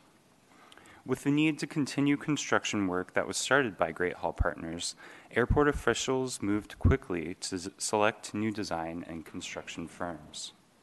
And by October 2019, less than two months after terminating Great Hall Partners, the airport had procured a new contractor, Hensel Phelps Construction Company, to take over the active construction site and oversee construction of the Great Hall under a revised schedule and a re envisioned scope of work. The new schedule for the Great Hall project splits this work into three overlapping phases, as shown on Figure 1 in page 2 of the report. As of the beginning of this year, Phase 2 construction was more than halfway done, and work has already begun on Phase 3. The airport expects construction to finish in 2028. In total, Great Hall renovations are expected to cost $2.1 billion, which includes about $245 million spent under the airport's previous contract with Great Hall Partners. You can find more information about costs and re- renovations the project intends to complete at the bottom of page three and the top of page four of the report. Our audit focused on phases one and two of the revised project. Denver Airport's Special Project Division is responsible for managing and overseeing the Great Hall project. And when the airport procures contractors to build its construction projects, it must also manage and oversee the con- contractors and monitor contract performance. Wait a minute, let's see. A construction project's delivery method sets the foundation for how contracts are structured and how projects should be managed. The term project delivery re- refers to the construct- contractual relationships, roles, and responsibilities of all parties involved in a project. And these may include the owner, the designer, and the contractor. While there are many types of project delivery methods, each distinguished by the way a contract may work between the entities involved, this morning we will focus on the construction manager general contractor project delivery method, which the airport is using in its contract with Hensel Phelps. As shown in Figure 3 on page 5 of the report, the relationships between these parties can vary based on the delivery method used. The construction manager, um, sorry, The construction manager general contractor method allows the contractor, in our case Hensel Phelps, to be involved earlier on in the project to leverage its expertise to weigh in on the design process. And once construction begins, the same contractor then functions as the general contractor. This early infusion of a contractor's expertise and input on a project is one of the biggest advantages of using this delivery method. And by using this delivery method, the owner is allowed more flexibility and more control during the um, project's design phase. It can also be advantageous for accelerated project schedules and also allows owners to confirm and control costs earlier on in the project. Under the airport's current contract, Hensel Phelps must provide a work plan and a price proposal for each phase. Airport officials review each proposal for completeness and negotiate conditions of performance. Once suitable conditions are agreed upon, including price and completion time, Special Projects then issues a task order to authorize the start of construction work. Each task order stipulates a maximum dollar amount representing the most the airport will pay for the cost of construction work. In industry terms, this maximum amount is called a guaranteed maximum price and is not to be exceeded. Hensel Phelps regularly bills the airport as construction is completed and is paid for the actual cost of those services, materials, labor, plus a percentage fee for profit and another fee for general and administrative costs. As Hensel Phelps is responsible for the construction of the Great Hall project, it hires subcontractors to do some of the work. To that end, the company contracts with subcontractors, or it might perform some construction work itself. When a contr- contractor subcontracts work to itself, it's known as self performed work, and this is a common and widely used practice throughout the construction industry. As the construction manager and general contractor, Hensel Phelps is also responsible for any risks associated with construction costs that exceed the guaranteed maximum price and is also liable for any cost overruns unless authorized by the airport. The objective of our audit was to determine whether Denver International Airport's Special Projects Division is adequately managing and overseeing the current Great Hall construction project to ensure the airport procured its new contractor in a fair, open, and competitive manner, and that the airport is not being overcharged for construction costs on the Great Hall project. Our scope covered reviewing proc- procurement and construction work occurring in phases one and two. I will now pause here uh, for any questions and comments from the audit committee or the airport before handing the presentation over to June, who will go through our findings. I don't see any. I think we can continue.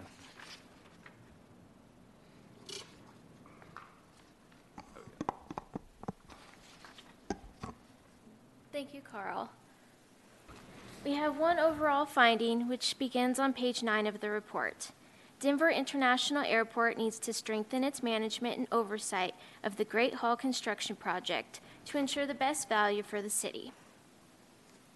Our first sub-finding begins on page 10 of the report. The airport has no process to select the best project delivery method for its construction projects.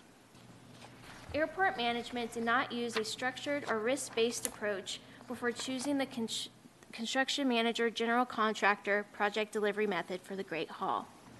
Instead, airport management relied on their professional judgment and previous experience with other city projects. Continuing on page 11 of the report, the airport acknowledged the lack of a structured process has been an ongoing issue identified on past construction projects. Establishing a formalized approach for selecting the most suitable project delivery method can help prevent inefficient and ineffective project oversights, including inflated construction costs and avoidable project delays. Recommendation 1.1 on page 12 of the report says the Airport Special Projects Division should develop and implement a process to ensure managers and staff use a risk based approach to select a construction project's delivery method.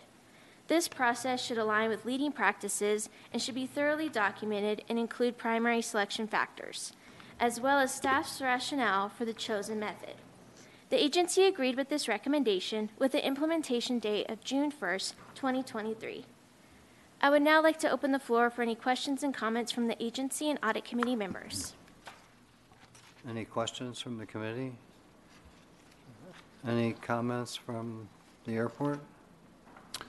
I would just uh, add to that that um, we have developed a um, procurement selection guide um, through the Pena audit uh, that, that happened last year. And so uh, we'll look to expand that um, within the different groups that do construction within the airport. They all um, are within my department. So we'll develop a, uh, modify that procurement guide so that it works for all um, areas.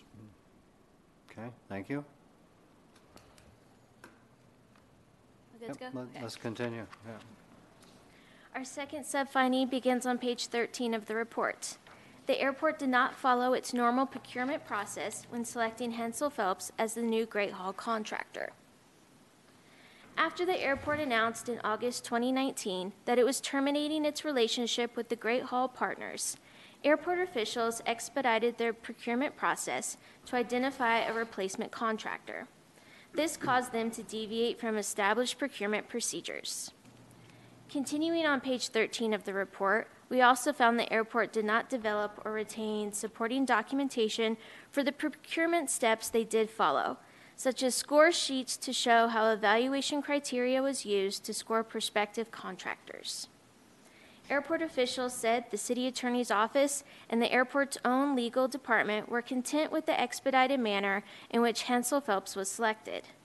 However, because no verifiable documentation exists, we cannot independently determine whether the airport followed a fair, reasonable, and competitive bidding process, and that the city received the best value through its new contract with Hensel Phelps.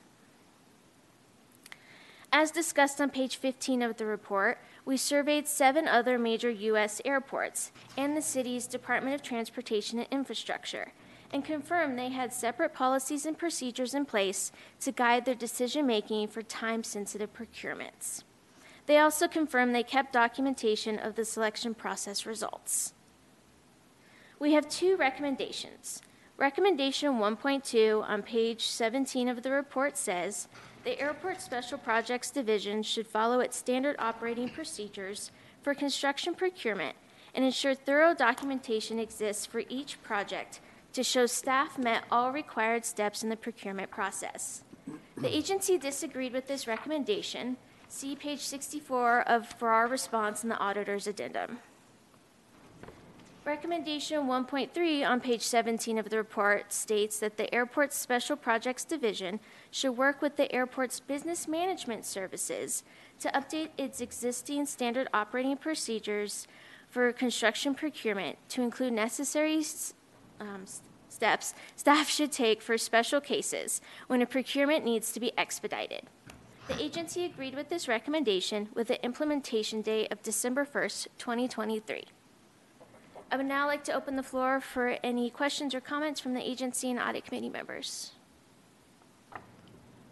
Rudy? I would like to get some more elaboration why you disagree with uh, finding 1.2 in terms of the selection process or the documentation.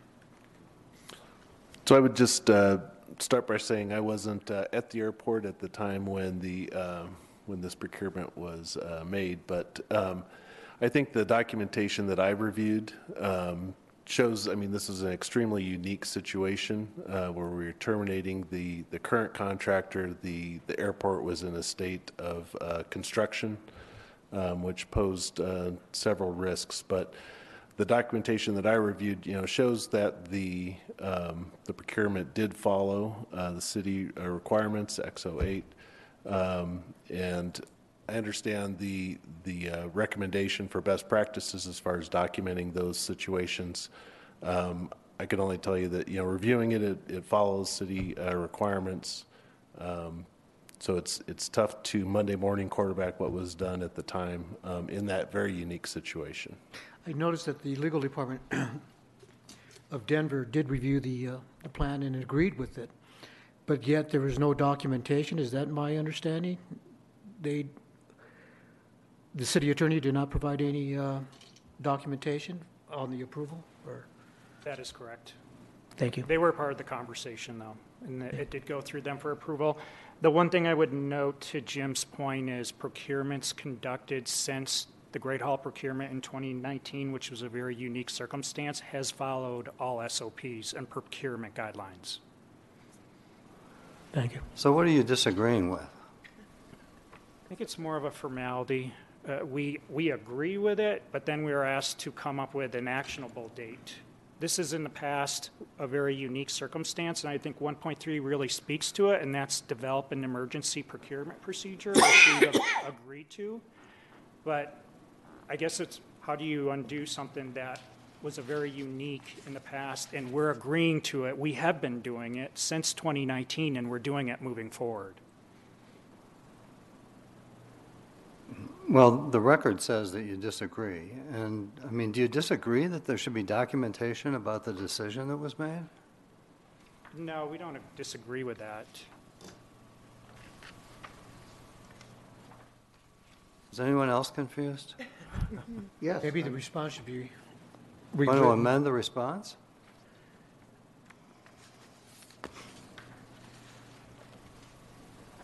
Yeah, I'm not sure what to Think say. about it 'cause then. We have been following the standard, our SOPs since the 2019. Obviously, Great Hall was a very unique circumstance. I would hope we could all agree on that. And it didn't go through our standard procurement, which would have taken us more than a year to procure a new contractor and get into place. Our goal was to restart the project as quickly as possible, try to transition in the existing subcontractors who were still wrapped up in the pre- former deal, and move forward with the project so that we can really minimize that disruption to the traveling public, because you'll recall with that first phase, people on level six had to go outside and around or down and up. It was very, it, it was really a huge inconvenience, and also with our infrastructure exposed and subject to freezing. We were really in a vulnerable state. Ed? So am I hearing that you would do it again the same way if you were in the same situation? Which might be okay, I'm just curious. Because that might be where the confusion's coming from. You know, it, it, that's hard to say. Hindsight's 2020. We strive for perfection. This was not perfect. Trying to transition in existing subcontractors and designers who wrapped up in a previous deal that we're fearful was heading towards litigation was very cumbersome. But they're all local outside the leads, and we wanted to engage them on something they had already started and keep them at the table moving forward if we could, and finding the right partner to work with us. I think you could always look at this and say, in hindsight, we might have done this differently, but that was the direction at the time by this really the leadership at the airport, which it was a different leadership team at that time, of course. It sounds like to me, it's really just an interpretation of what the recommendation is saying. And, and maybe I'm not understanding, but it said that you should follow your SOPs for construction, da, da, da. I'm hearing you say, yes, we will. Yes. So But I if don't this- understand the disagreement. But if this situation comes up again, God forbid, you know, um, Would they do would it they do the it? same I way, don't know, and would I want them to? I don't, I don't know. I don't know either. To that point, I would say 1.3 addresses when it would come up again. Is it going to be perfect and fit all circumstances? I, I- I hope I never see anything like this again So, personally. so do we. Yeah, one point, yeah, that's a good point. One point three covers that for the future, I suppose.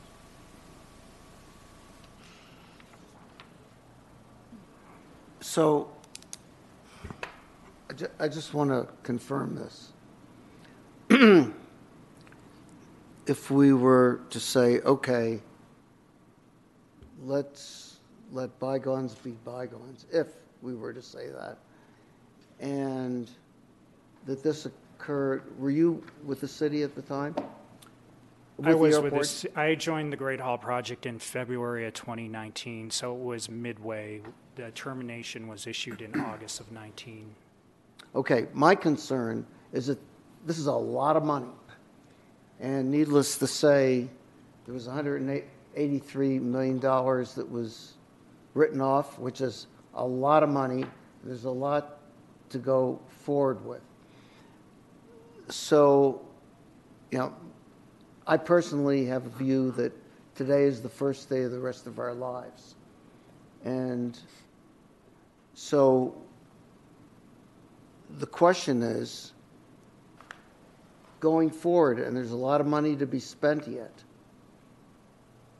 what are the lessons learned? You know, you, you always want to put things on a lessons learned list, because otherwise you're going to repeat them again and again. If we were to sit here today, and we are, what would you do differently? And what is it that you disagree with in terms of going forward, if anything, so that we have some understanding of where things are going to go from now forward? Is that a fair question? Yeah, I think with the, um, with the previous contract, um, you know, we did recognize that, um, that project very unique and it was important to understand what issues caused that, uh, project to fail. I, I've been through this one before, and I was on the, the, the two people who knew the most on the airport advisory board at the time. Had nothing to do with the procurement. And my view was that, that whole thing was a mess from day one. I mean, it, it just a big mess. So it was a case of fixing it at this point, as far as you guys are concerned.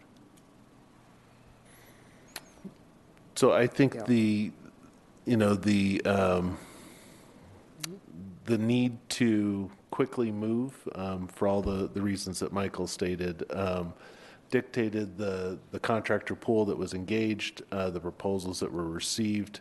I'm not sure I would do things differently moving forward, um, from that standpoint, um, for both, you know, the safety of our passengers, for the, um, protection of our facilities. So, um, I'm not sure that I would do things differently, but again, that's extremely unique situation. I'm not sure until you're put into that situation, you know, what actions you'd take.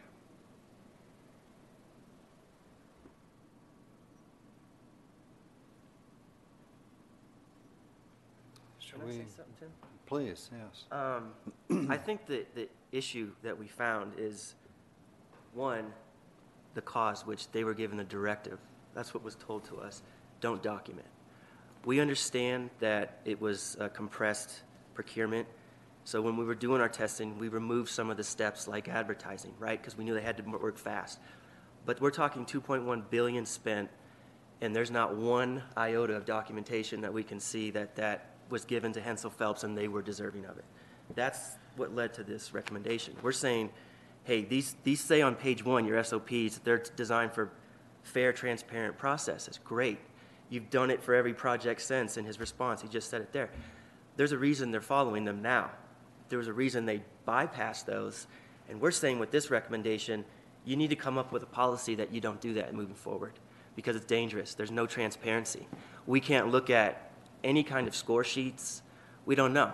And one thing that causes question is there's three bidders. Hensel Phelps was the highest, right? 9.1 million. Um, I know cost isn't the only thing you focused on, it's qualifications too. But to me, as not only an auditor, but people that use the airport, right? Like, that's just, it seems egregious that there's no documentation. What's your response to, to what Patrick said? I thought that was, thank you, Patrick. I thought you did a yeah. really good job of My res- synthesizing this thing. My response throughout has been, please speak to our committee members. They're all still available. Few are still with the city. Some are still within the aviation industry and can be reached. It, it did go to a panel. It then went to all the airlines and got their support. It then came through the mayor and city council and was approved. So the one thing I do want to clarify, though, we weren't trying to hide documentation in any shape or manner. What we were trying to be sensitive to is we were looking at a potential litigation with a former developer with the same subcontractors and subconsultant designers wrapped up in that that we were trying to engage moving forward. It's a very cumbersome, delicate situation. And again, they're all local companies, so we wanted them engaged moving forward and ensuring as we were moving forward with our new partner, which had to be transparent and collaborative with us, which they have been throughout, that they were bringing everything to us so that we can ensure we weren't overpaying for something in the past. It's a very unique situation. And we had many eyes as part of that on it. Patrick, what do you, what do you Well, say? listening to that sounds like a long process. I don't know how you can go through that exercise and not have documentation generated. I don't know how. Um, I, don't, I mean, I don't want to go back and forth. We've talked through this. I, I, I just think it's alarming the directive, and there's no no support to substantiate why they went with who they went. Yeah, one philosophy is if it isn't documented, it didn't happen. So. June? Thank you. Our third subfinding begins on page 17 of the report. The airport lacks policies and procedures to manage projects that use the construction manager general contractor delivery method. We found the airport's special projects division does not have a standardized approach for managing construction work that uses the construction manager general contractor delivery method. As discussed on page 17 of the report, in the absence of consistent practices, airport staff involved in these types of projects have had to develop their own procedures for performing management and oversight duties. This increases the risks for inconsistencies in the division's project management. For example, staff might misapply key oversight steps or overlook them entirely.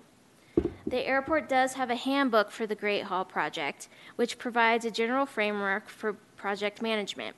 But this handbook does not include the level of detail as a defined set of policies and procedures.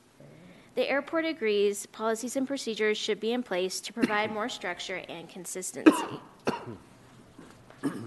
Recommendation 1.4 on page 19 of the report says the Airport Special Projects Division should develop and implement policies and procedures addressing the unique risks of the construction manager general contractor delivery method.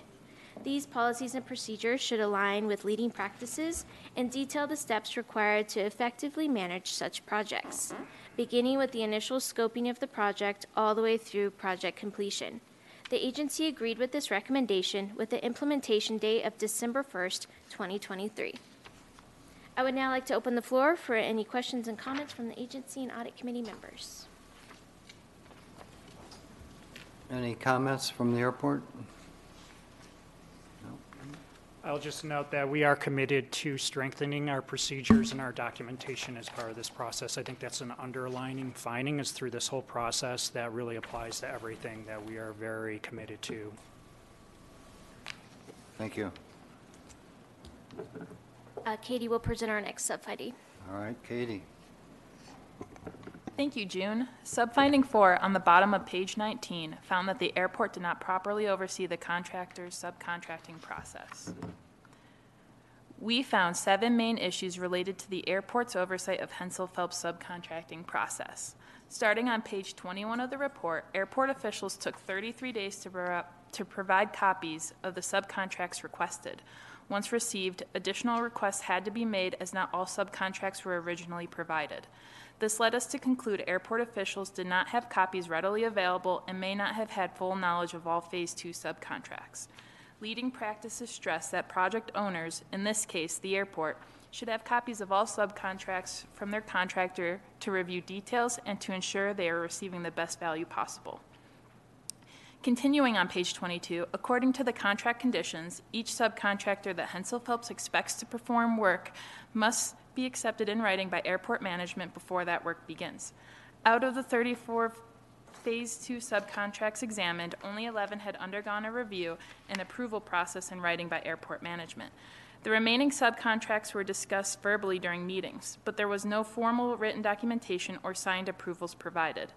According to contract terms, subcontracted work shall be procured based upon competitive bids, which are awarded to the lowest responsive and most qualified bidder. Additionally, leading practices recommend obtaining a minimum of three bids for each construction trade, and if that is not possible, there should be documentation as to why. We found 20 of the 34 trades examined were either not competitively bid or received less than the recommended three bids. Airport management stated cost estimates were used on trades not competitively bid. The ability to conduct a fair assessment of cost is limited in situations where only one or two bids are received for a given trade. Out of these 20 trades, five were not competitively bid, only one of which had received written approval as required by the contract. Continuing on page 23, we found that some subcontracted trades may not have been awarded to the lowest, most qualified bidder. Without sufficient documentation explaining the selection of a higher cost bid over a lower cost bid, it was difficult for us to determine if the airport is receiving optimal value on six trades. When we reviewed the winning bids awarded to Hensel Phelps to subcontractors, we found three subcontracts exceeded bid amounts, as shown in Table 1 on page 24 of the report. This amounted to over $1 million across three subcontracts. Because cost is a major factor used in the selection process, there is a risk the airport could be overpaying. Also on page 24 of the report, we found several of the subcontractors authorized to begin work did not have executed contracts in place at the time the task order was signed and issued by the airport. This places a risk that subcontractors were on site and working without a signed agreement. Lastly, on page 25, we found unallowable markups on multi-tiered subcontracted work. The airport paid more than it should have on certain subcontracted work because airport staff did not ensure correct calculations on allowable markup costs for multi-tiered subcontracted work for both phases. Neither the airport nor Hensel Phelps were able to readily identify which subcontractors were multi-tiered. The contract allows first-tiered subcontractors to charge a 3% markup on the actual cost of work given to the second-tier subcontractor, a supervisory fee. The second tier subcontractor can then charge a 12% markup on the actual cost of work as their own profit. The contract makes it clear that there can be no layering of markups, and the total markup of, the, of all tiered subcontracts cannot exceed 15%. We found that not only was Hensel Phelps incorrectly calculating the, and charging the airport for such multi tiered subcontracted work, but Hensel Phelps also exceeded the 15% limit by layering these markups. We used our professional judgment to select a sample of seven subcontractors that had multiple tiers of work and found all but one, or 86%, had layered markups charge, charges on top of each other. This incorrect layering of markup charges caused the total markup to exceed the contract's 15% cap. In the end, we could not determine the extent of the incorrect markups without Hensel Phelps doing significant work to identify all subcontractors in phase one and two that were multi tiered. However, based on our sample identifying 86% of multi-tiered work as having incorrect layering, and because of the magnitude of the more than $200 million in subcontracted work for phase one and two, the total amount the airport was overcharged for these incorrect markups could be significant. This brings us to recommendation 1.5 and 1.6. On page 27 of the audit report, recommendation 1.5 states Airport Special Division should oversee the awarding of subcontracted work to ensure the terms of the con- construction manager general contractor contracts are adhered to. Specifically, the division should develop and implement policies and procedures to ensure subcontracted work is awarded in a fair and reasonable way and to the greatest extent possible is based on open competition.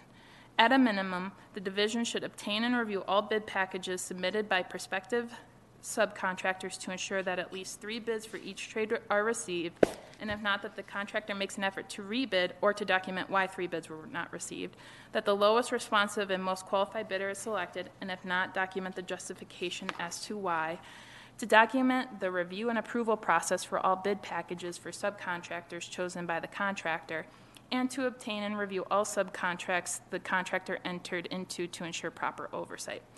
The airport disagreed with this recommendation. See auditor's addendum on page 64 for our full response.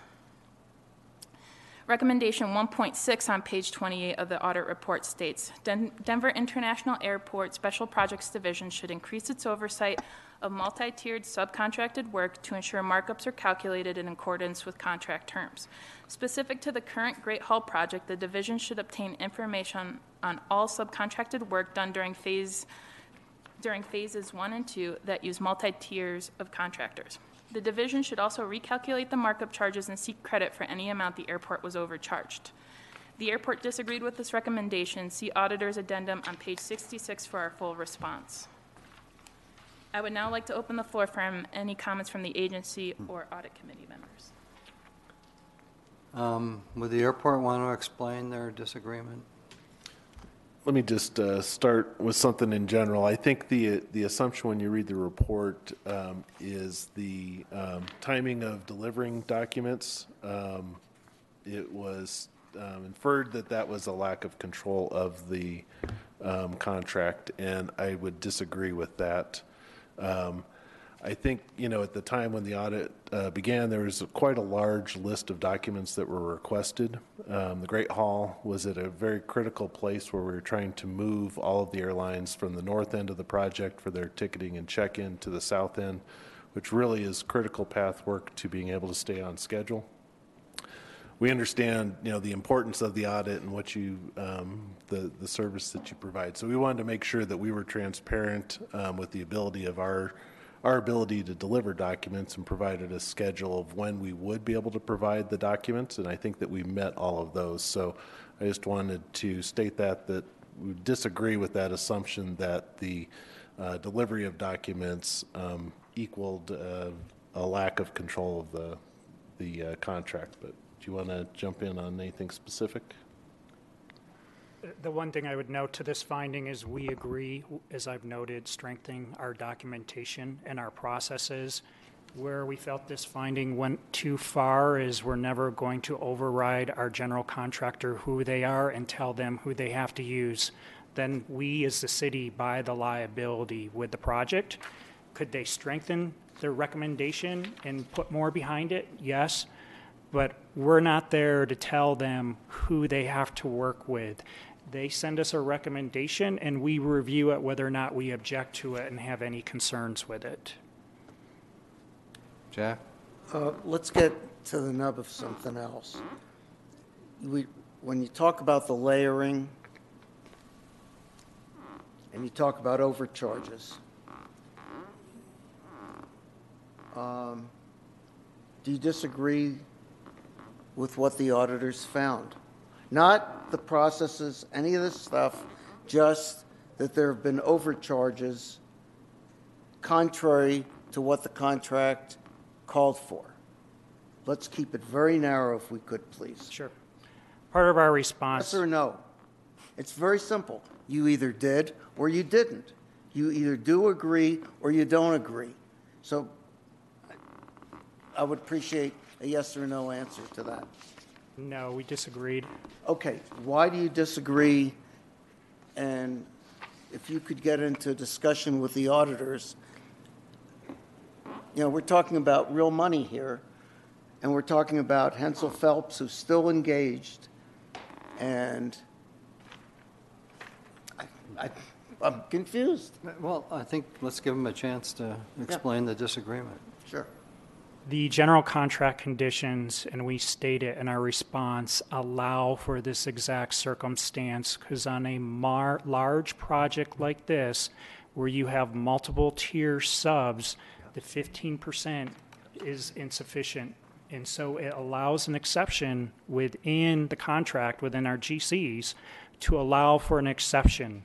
Could it be documented and approved better? Yes. But we do have, and it's common on a large infrastructure project of this size where you've got multiple tiers, the 15% doesn't go enough. Everybody in industry will tell you that. And you wonder why we only get one or two bids, insufficient bids. It's a big reason why. They're there, they're, they're, they have to make their money, otherwise, we don't get bids. So we're trying to get people to the table I do want to note this team, led by this contractor to date, we've done 548 outreach events, getting the contracting community engaged at the table as part of this project. And we still, at times, will only get one, two bids, and sometimes none. We found no issue with the solicitation process, but we didn't receive any evidence that the airport followed the general contract conditions by providing that justification needed by um, approvals to exceed that 15% limit.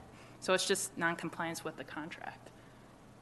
Again, I would, s- I would note to that point, yes, we could strengthen our documentation of it.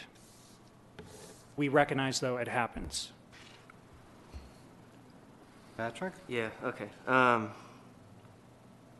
the bottom of page 25, because we went back and forth during this 10-month audit on this topic. We, we included that language because we feel like it's pretty cut and dry.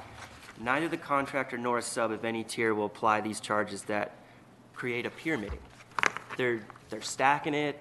they're pyramiding, whatever term you want to use. What we saw in almost every single one we looked at was the person that did the work gets 12%, the person that supervised that work gets 3. They're adding 3 on top of the 12%, so you're stacking the rates.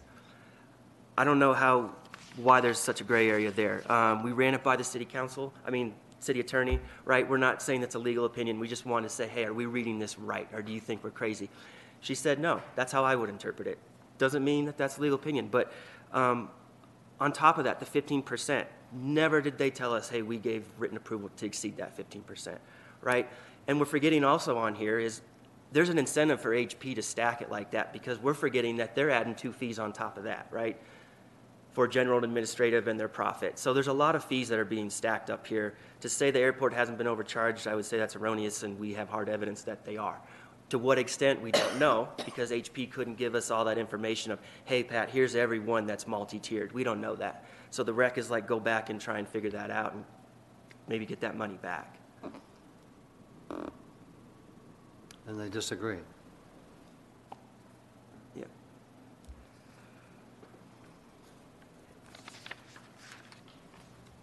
And as far as the speed of documentation, like, we document everything we do, right, as auditors. We ask four times in writing, do you have those subcontracts? They should be an easy forward. We even were forthright with our concern is you don't have them. That would be alarming. You can't, it's hard to oversee stuff where you have no knowledge of what's even in those.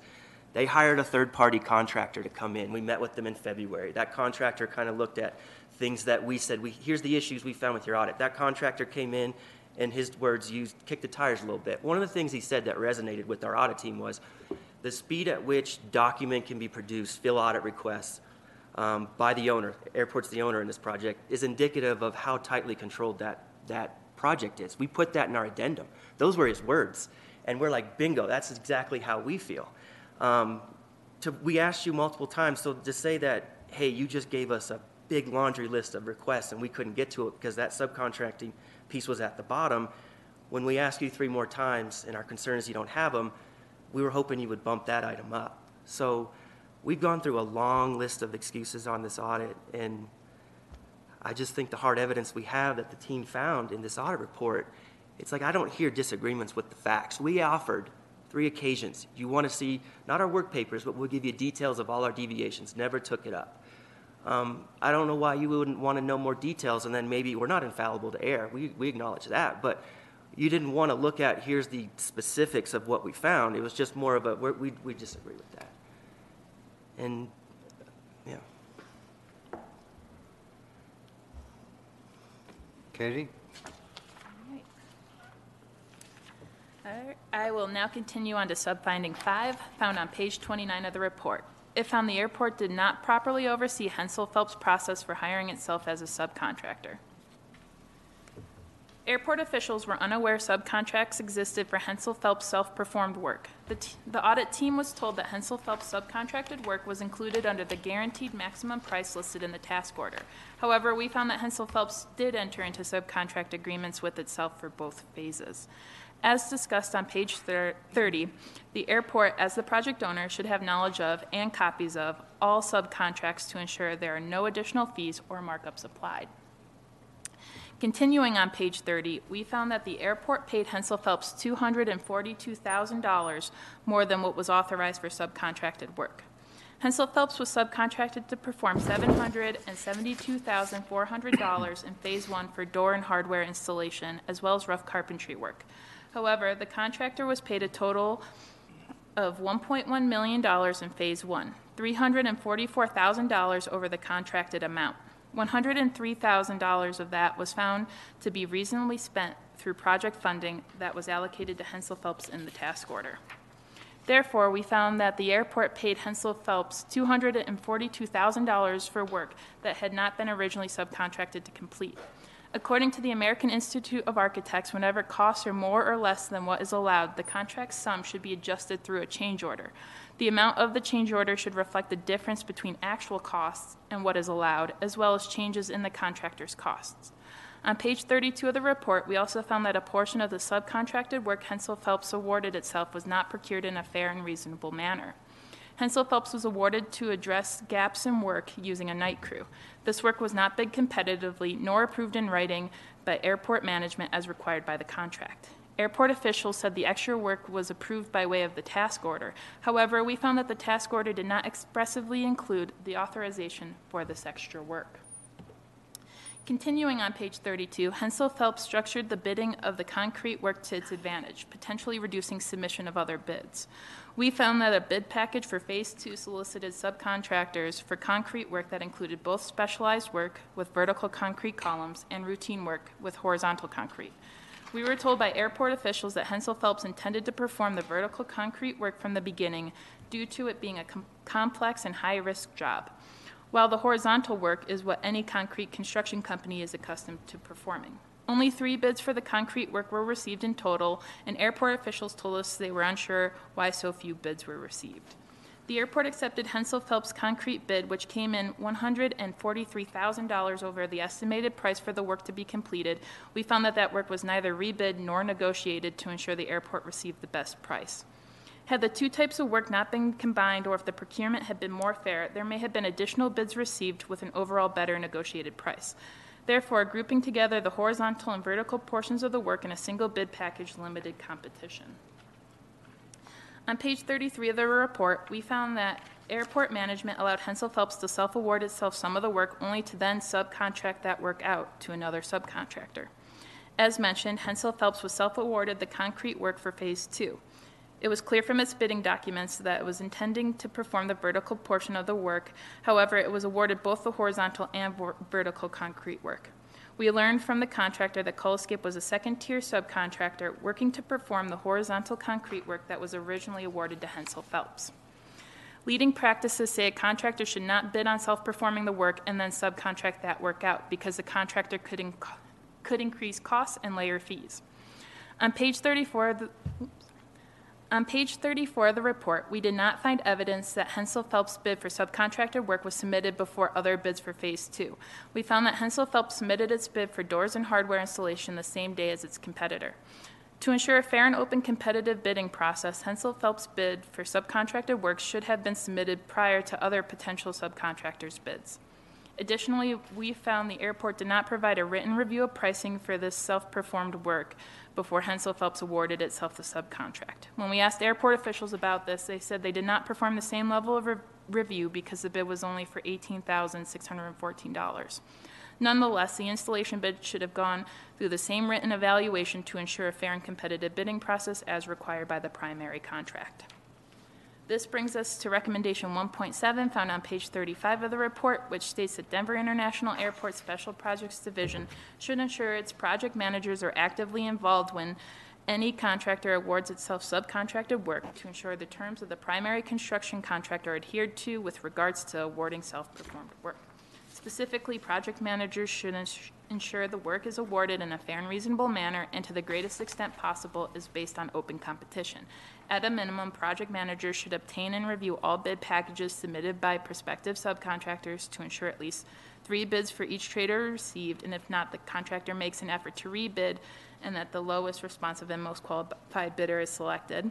That they should review all bid packages for reasonableness and approve all self-awarded work. And finally, managers should obtain and review all self-performed work agreements entered into by the contractor so that the managers are familiar with the terms and conditions contained within them and can ensure all costs are reasonable. The airport disagreed with this recommendation. See auditor's addendum on page 67 for our full response. I would now like to open the floor for any comments from the agency and audit committee members. Comments on your disagreement? The part within there which I would note we disagree is whether the statement that we get a min, they receive a minimum of three bids or we require them to rebid it. We will lose more money and time impact to the project because the number one driver in renovating an operating terminal is time with our passenger traffic and our growth. If we stop them and said every time you got to go get three bids, and as you heard me state, they've had over 540 outreach events to date, actually 549 because I participated one last week at the Green Valley Rec Center where we had more than 50 subs and suppliers in a room, we would be we would be delaying them. So that's the part where I would say overstepping our bounds with them They ultimately own the project, and we set milestones with delivery dates they have to hit. So we can't intervene every time and stop them when they don't get three bids. We did review this and did confirm they did not mark it up overly when they subcontracted out with Coloscapes. I do think that's debatable, was whether or not for the horizontal concrete work, if that was really the cleanest approach, and so we're addressing that with them. But at the end of the day, what they self-performed was the vertical concrete, as you, and as you heard stated, we see it as specialized work where we struggle getting bidders out there, and then it was doors and hardware. It was less than seven tenths percent of the work performed on the project. Jack? Well, I understand the issue about the disruption to passengers, et cetera. However, I heard a lot of other things from the auditors. Number one, that uh, specifically where the bid from Hensel Phelps was not, did not come in earlier than the rest of them, uh, that there was no written approval and explanation for what was done. Um, you- Could you possibly address the rest of the things that the auditors raised? In other words, if, if there's a laundry list of 10 items and you're addressing two, could you possibly address the others? Yes. Thank you. Yes. To the point, and this is the underlying finding, I would say, with this audit, as you've heard me say, it's on us to strengthen our processes and our documentation. So yes, could we strengthen that process of what they self-perform and the documentation behind it? Yes, we're doing that. We agree with that. But I guess if, being an outsider, you know, watch, looking at this, it would really be helpful if you could agree in detail and disagree in detail with what the auditors have raised so that there's a record of what you agree with and what you don't. So when you talk about strengthening, the question is, everything's a matter of detail in this business, and it would really be helpful if we could understand what you agree with that the auditors raised, so that the strengthening can be evaluated in terms of those specific findings and recommendations. Is that, could you possibly do that for us? Yes, Thank you. I I feel like we did that as part of our response that we submitted. We submitted a very in-depth, and we went through point by point. point, and as part of that, we did identify those areas where we agreed with, where we feel like we can take steps to make improvements. Where it got into, or where we felt like we were a bit in a conundrum was there is no partial agreement. You either agree to address all findings, or you disagree where we are committed to strengthening the documentation, and we do note, as I noted, a very thorough response. Now, what about the $240,000 that was raised by the auditors? Do you agree with what the auditors pointed out? And if you disagree, what are the parts you disagree? Um, You know, $250,000, just that item alone is, I don't know, I think worthy of We have gone back and reconciled everything with our contractor as part of this project. We feel like we have closed everything and have airtight throughout that process. We have You didn't answer my question. Can, I'd like to know about the $248,000 or 240-some thousand dollars that was raised by the auditors. You either agree or you disagree, and when you talk about tightening up, I don't know what that means. I'm sorry, sir. Can you remind me what specific? Uh, That Hensel Phelps uh, was awarded work outside of what they were contracted to do, and that equated to the $242,000. We have reviewed that work and had confirmed it. It's very common, and in fact, in my professional experience, the amount of self-performed on this work from an industry standard standpoint is substantially lower than any project I've seen. Most contractors will self-perform, especially on roadway horizontal projects, 40, 50%. Seven tenths of a percent. We have reviewed it and confirmed that work.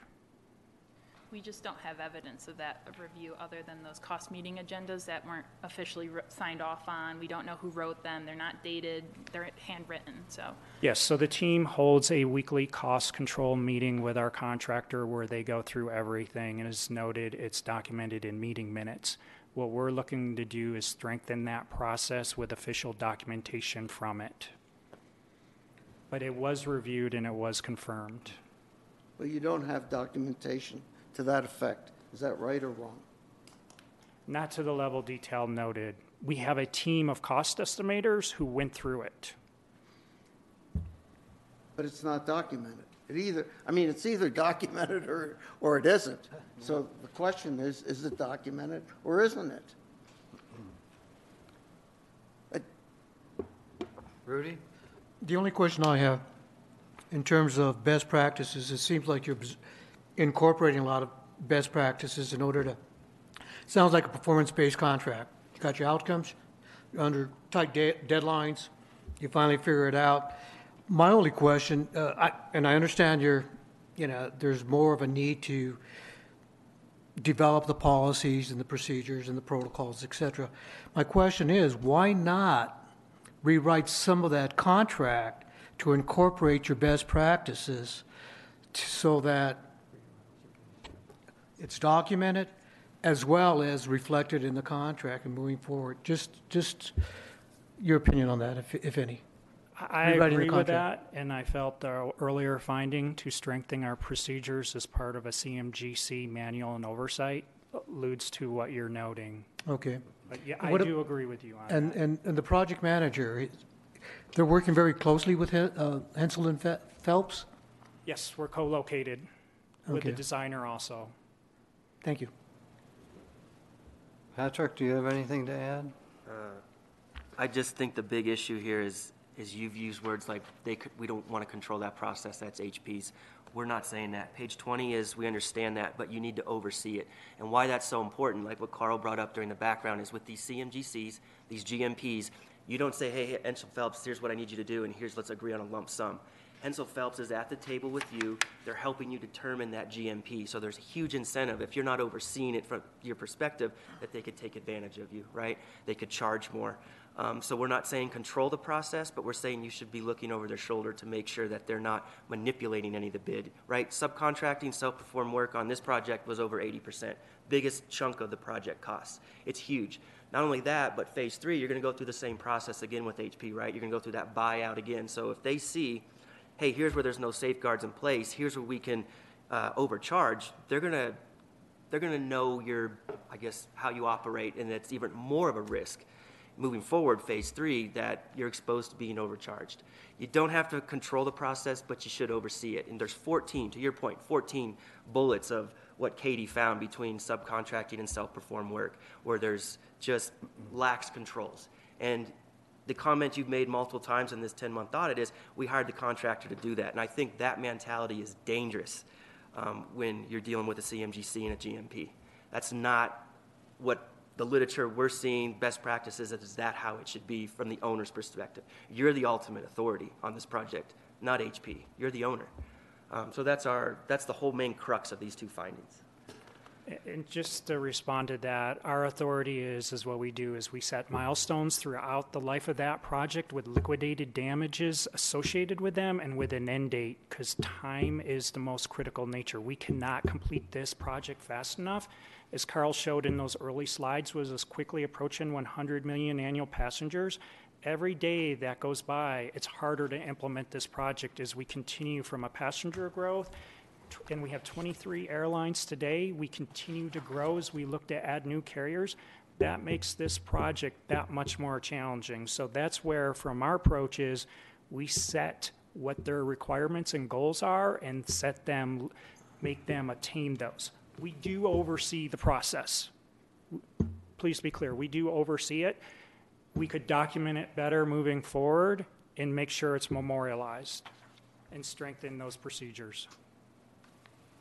Okay, I think we're going to have to move. Thanks. Moving on to sub-finding six, beginning on page 36 of the report. The airport is not properly using construction allowances and verifying associated costs.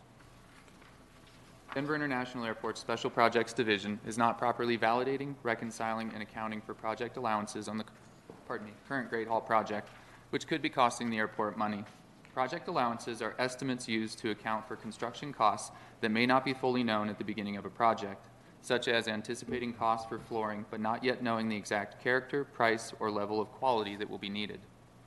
Allowance amounts for the Great Hall project as of August 2022 were roughly $23 million. According to the American Institute of Archi- Architects, whenever the final costs are more or less than the estimated allowance, the contract's total amount should be adjusted accordingly. The amount of that adjustment reflects the difference between the actual costs and the estimated allowance. In other words, allowances should be placeholders in a contract's total amount until the contractor incurs actual costs for the work. In the example given, once the airport determined the details of the flooring it needed for the Great Hall project, Hensel Phelps would have had the flooring purchased and installed. Only then would Hensel Phelps know the actual costs and be able to compare that amount against the money set aside for the flooring allowance. Figure 5 on report page 36 further shows an example of how allowances function in this construction project. As explained by the American Institute of Architects and as the construction contract requires, the actual costs incurred should be compared against the estimated allowance, and adjustments should then be made to reflect the difference between actual cost and allowance. However, we found that airport staff in the Special Projects Division did not properly verify and use allowances for the current Great Hall project. Specifically, once the airport and Hensel Phelps established an allowance for a specific portion of the project, such as drywall, for example, airport staff did not later require Hensel Phelps to submit documentation that could be used to validate and reconcile the actual costs against the allowance to see what adjustments were needed. On numerous occasions, the airport moved allowance amounts that were established for one particular scope of work and transferred them to other areas of the project where an allowance was either not set up at all or where allowance was set up but was too low to cover actual costs. Because of this, the airport exposes itself to overpaying for the Great Hall project by not requiring Hensel Phelps to submit documentation that the airport could then use to validate actual costs against the amount set aside, and also transferring allowances across different scopes of work rather than what the allowance was intended for. We have two recommendations for project allowances. Recommendation 1.8 ensure staff understand how construction allowances are defined by industry standards and that they understand how allowances should be tracked, reconciled, and used. Require contractors to track and reconcile actual costs incurred and compare them against the estimated allowance amount. And require contractors to submit supporting documentation, such as vendor invoices and timesheets, to allow the airport to verify actual costs incurred. That is, that the actual costs are accurate and allowable under the terms of the contract. The airport disagrees with this recommendation. Please refer to page 69 of the auditor's addendum. I'll now pause for questions and comments. Oh, I'm sorry. I'll actually go to 1.9. In conjunction with recommendation 1.4, Denver International Airport's Special Projects Division should include in its policies and procedures specific guidance on how allowances are to be estimated and used in a construction project. At a minimum, this should include prohibiting the use of allowances for any other cost of work except for the specific scope of work an allowance was initially created for. The airport disagrees with this recommendation. The response is also on page 69. And at this point, I will break for questions. To your disagreement, is there anything you want to add? I, I think the, um, the point is, you know, the, the allowances are set up for unknown or undefined scope, and so that creates a, a placeholder within the contract that, uh, with DEN, with owner approval, um, we're able to use for the construction. I think the point raised as far as using it for different scopes, um, this is scope that the airport is wanting to uh, construct and use the funds for. You know, potentially you could have had a change order to remove it from one allowance and create another allowance. Um, It's all under the control of Den um, for our use of that money. So um, Correct. The money that's not spent comes back to the owner. We have full control for, full oversight of that. Specifically within the finding, the way it reads is you're saying we treat allowances as time and material. I would have to greatly increase my staff if we're going to treat every allowance as a time and material where we're collecting timesheets. We treat it as a fixed price lump sum, and then we track it on a percentage done. So they've been very transparent and collaborative with us as part of this process as we're moving through this operating terminal, because the one thing I can always rely on is constant is change within the operation, and so that we can flex and bend to constantly minimize that disruption to the passenger traffic. Hmm. Should we continue? Sure. Moving on to sub-finding seven. Yeah. Starting on page 39 of the report, the airport did not adequately review general condition costs. General condition costs are expenses that the contractor incurs that do not directly relate to construction activities. These can include administrative costs, phone and internet service, and expenses related to training, travel, and registration fees. General conditions are a significant cost for the Great Hall project. As of August 2022, they made up about 13% of total costs, or roughly $28 million. While these costs can be billed to the airport in several different ways, the contract with Hensel Phelps bills general condition costs at a rate of 145% of each month's costs for supervisory staff, which are billed hourly. The contract details what items are allowed to be included in general condition costs. For example, these costs could be for taxes, insurance, contributions, assessments, and benefits required by law, as well as reasonable data processing costs related to the project and for equipment owned by the contractor assigned to the contractor's supervisory and administrative personnel. Task orders include a range of specific categories of expenses that Hensel Phelps has included in its general condition costs. These include expenses for depreciation, business meals, and other miscellaneous expenses.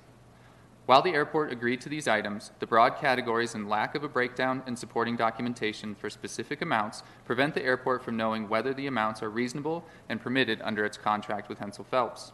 Furthermore, although the contract details specific categories of expenses that can be billed under general condition costs, neither the airport nor Hensel Phelps were able to provide us with a detailed breakdown showing how much of each component makes up the 145%. By not having a detailed schedule of items that make up the full rate, neither we nor airport officials can confirm whether the airport paid for costs that are not allowed under its contract with Hensel Phelps. Additionally, general condition costs billed to the airport for allowable items, such as certain taxes, may be inflated.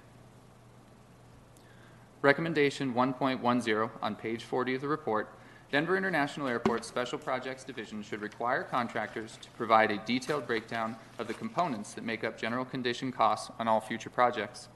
Staff should document their review of this schedule to include allowable and unallowable items and the reasonableness of individual costs.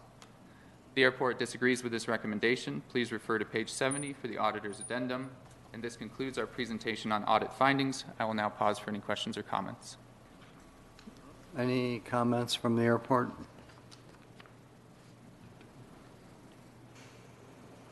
When we received this request, we did send it to our contractor who de- declined to respond.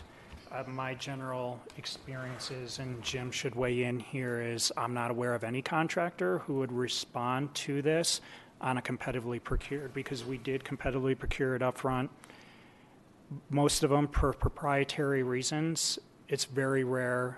And under my experience, I haven't seen a contractor respond to this request. I would agree. Part of the procurement uh, was the general conditions. Florine? So I'm confused. It's 145% of what? Labor.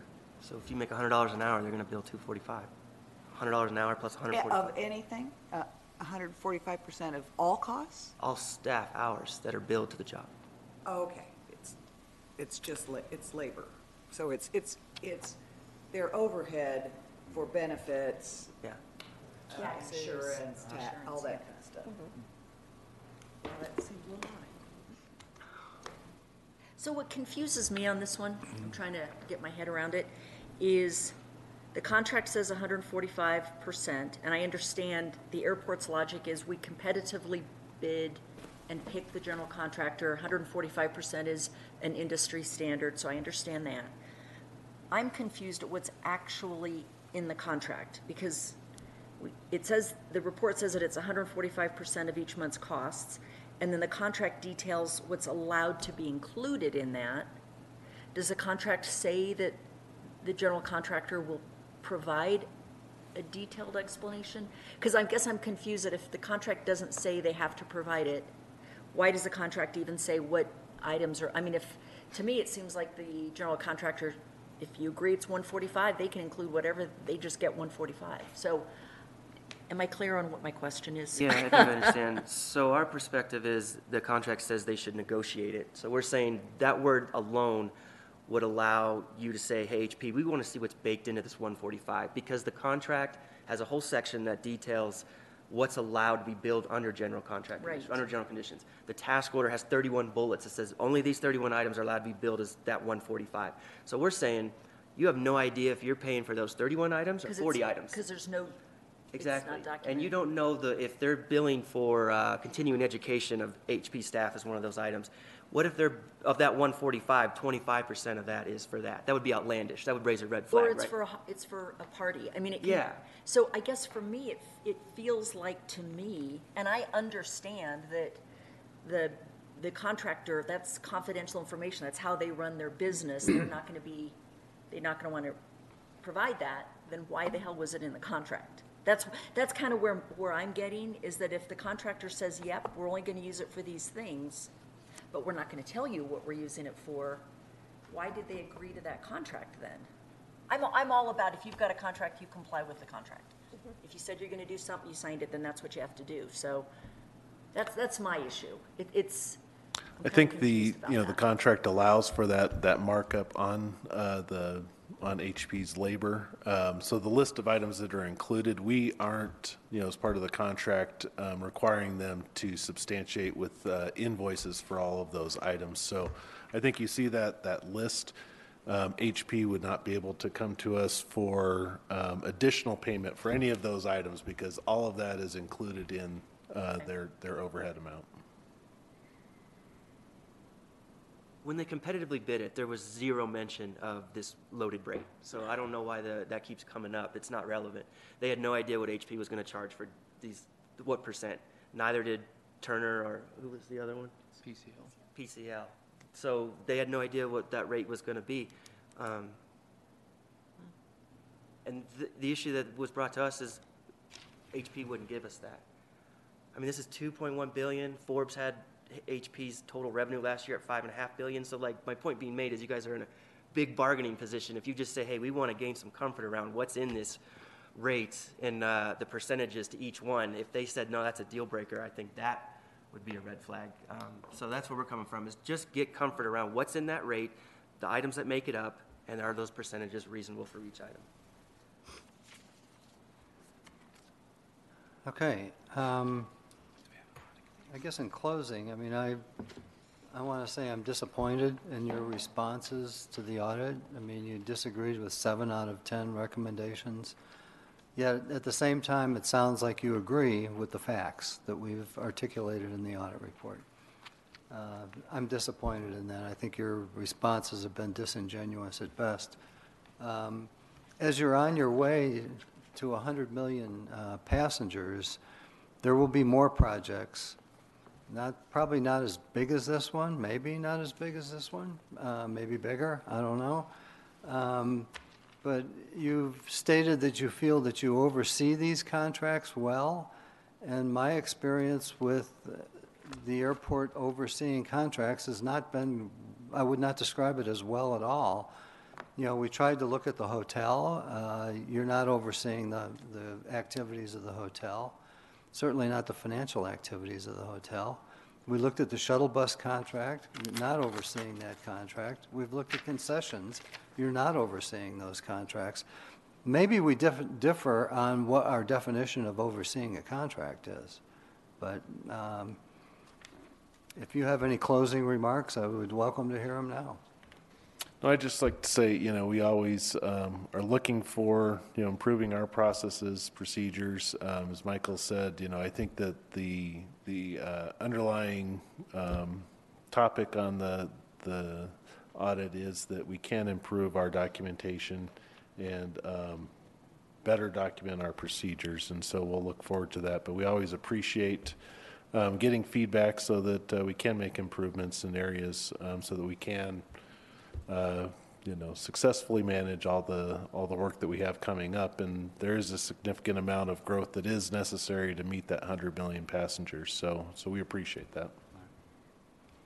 Okay, any other questions from the committee? Our next item, general business, there'll be a meeting here in the Parr-Widener Room on May 18th at 9 a.m.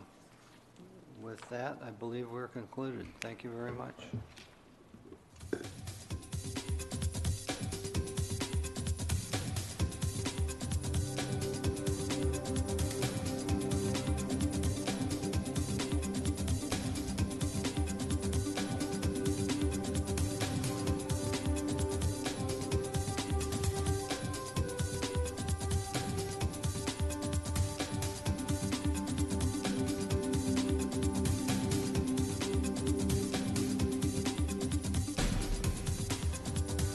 Made here. Um, I have about 10 of them, maybe 12 eucalyptus made.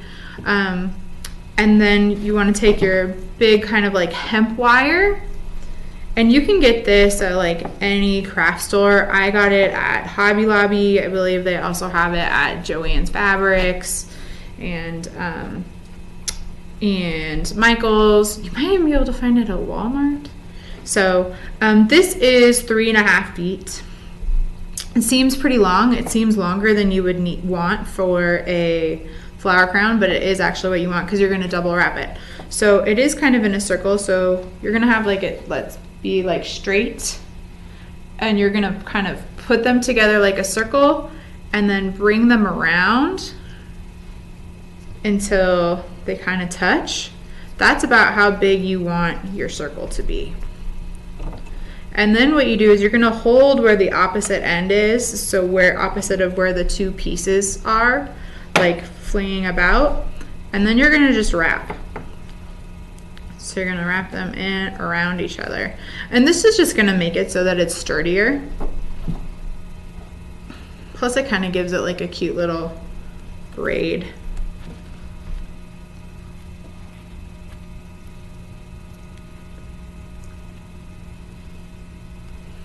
There is multiple colors of this hemp stuff.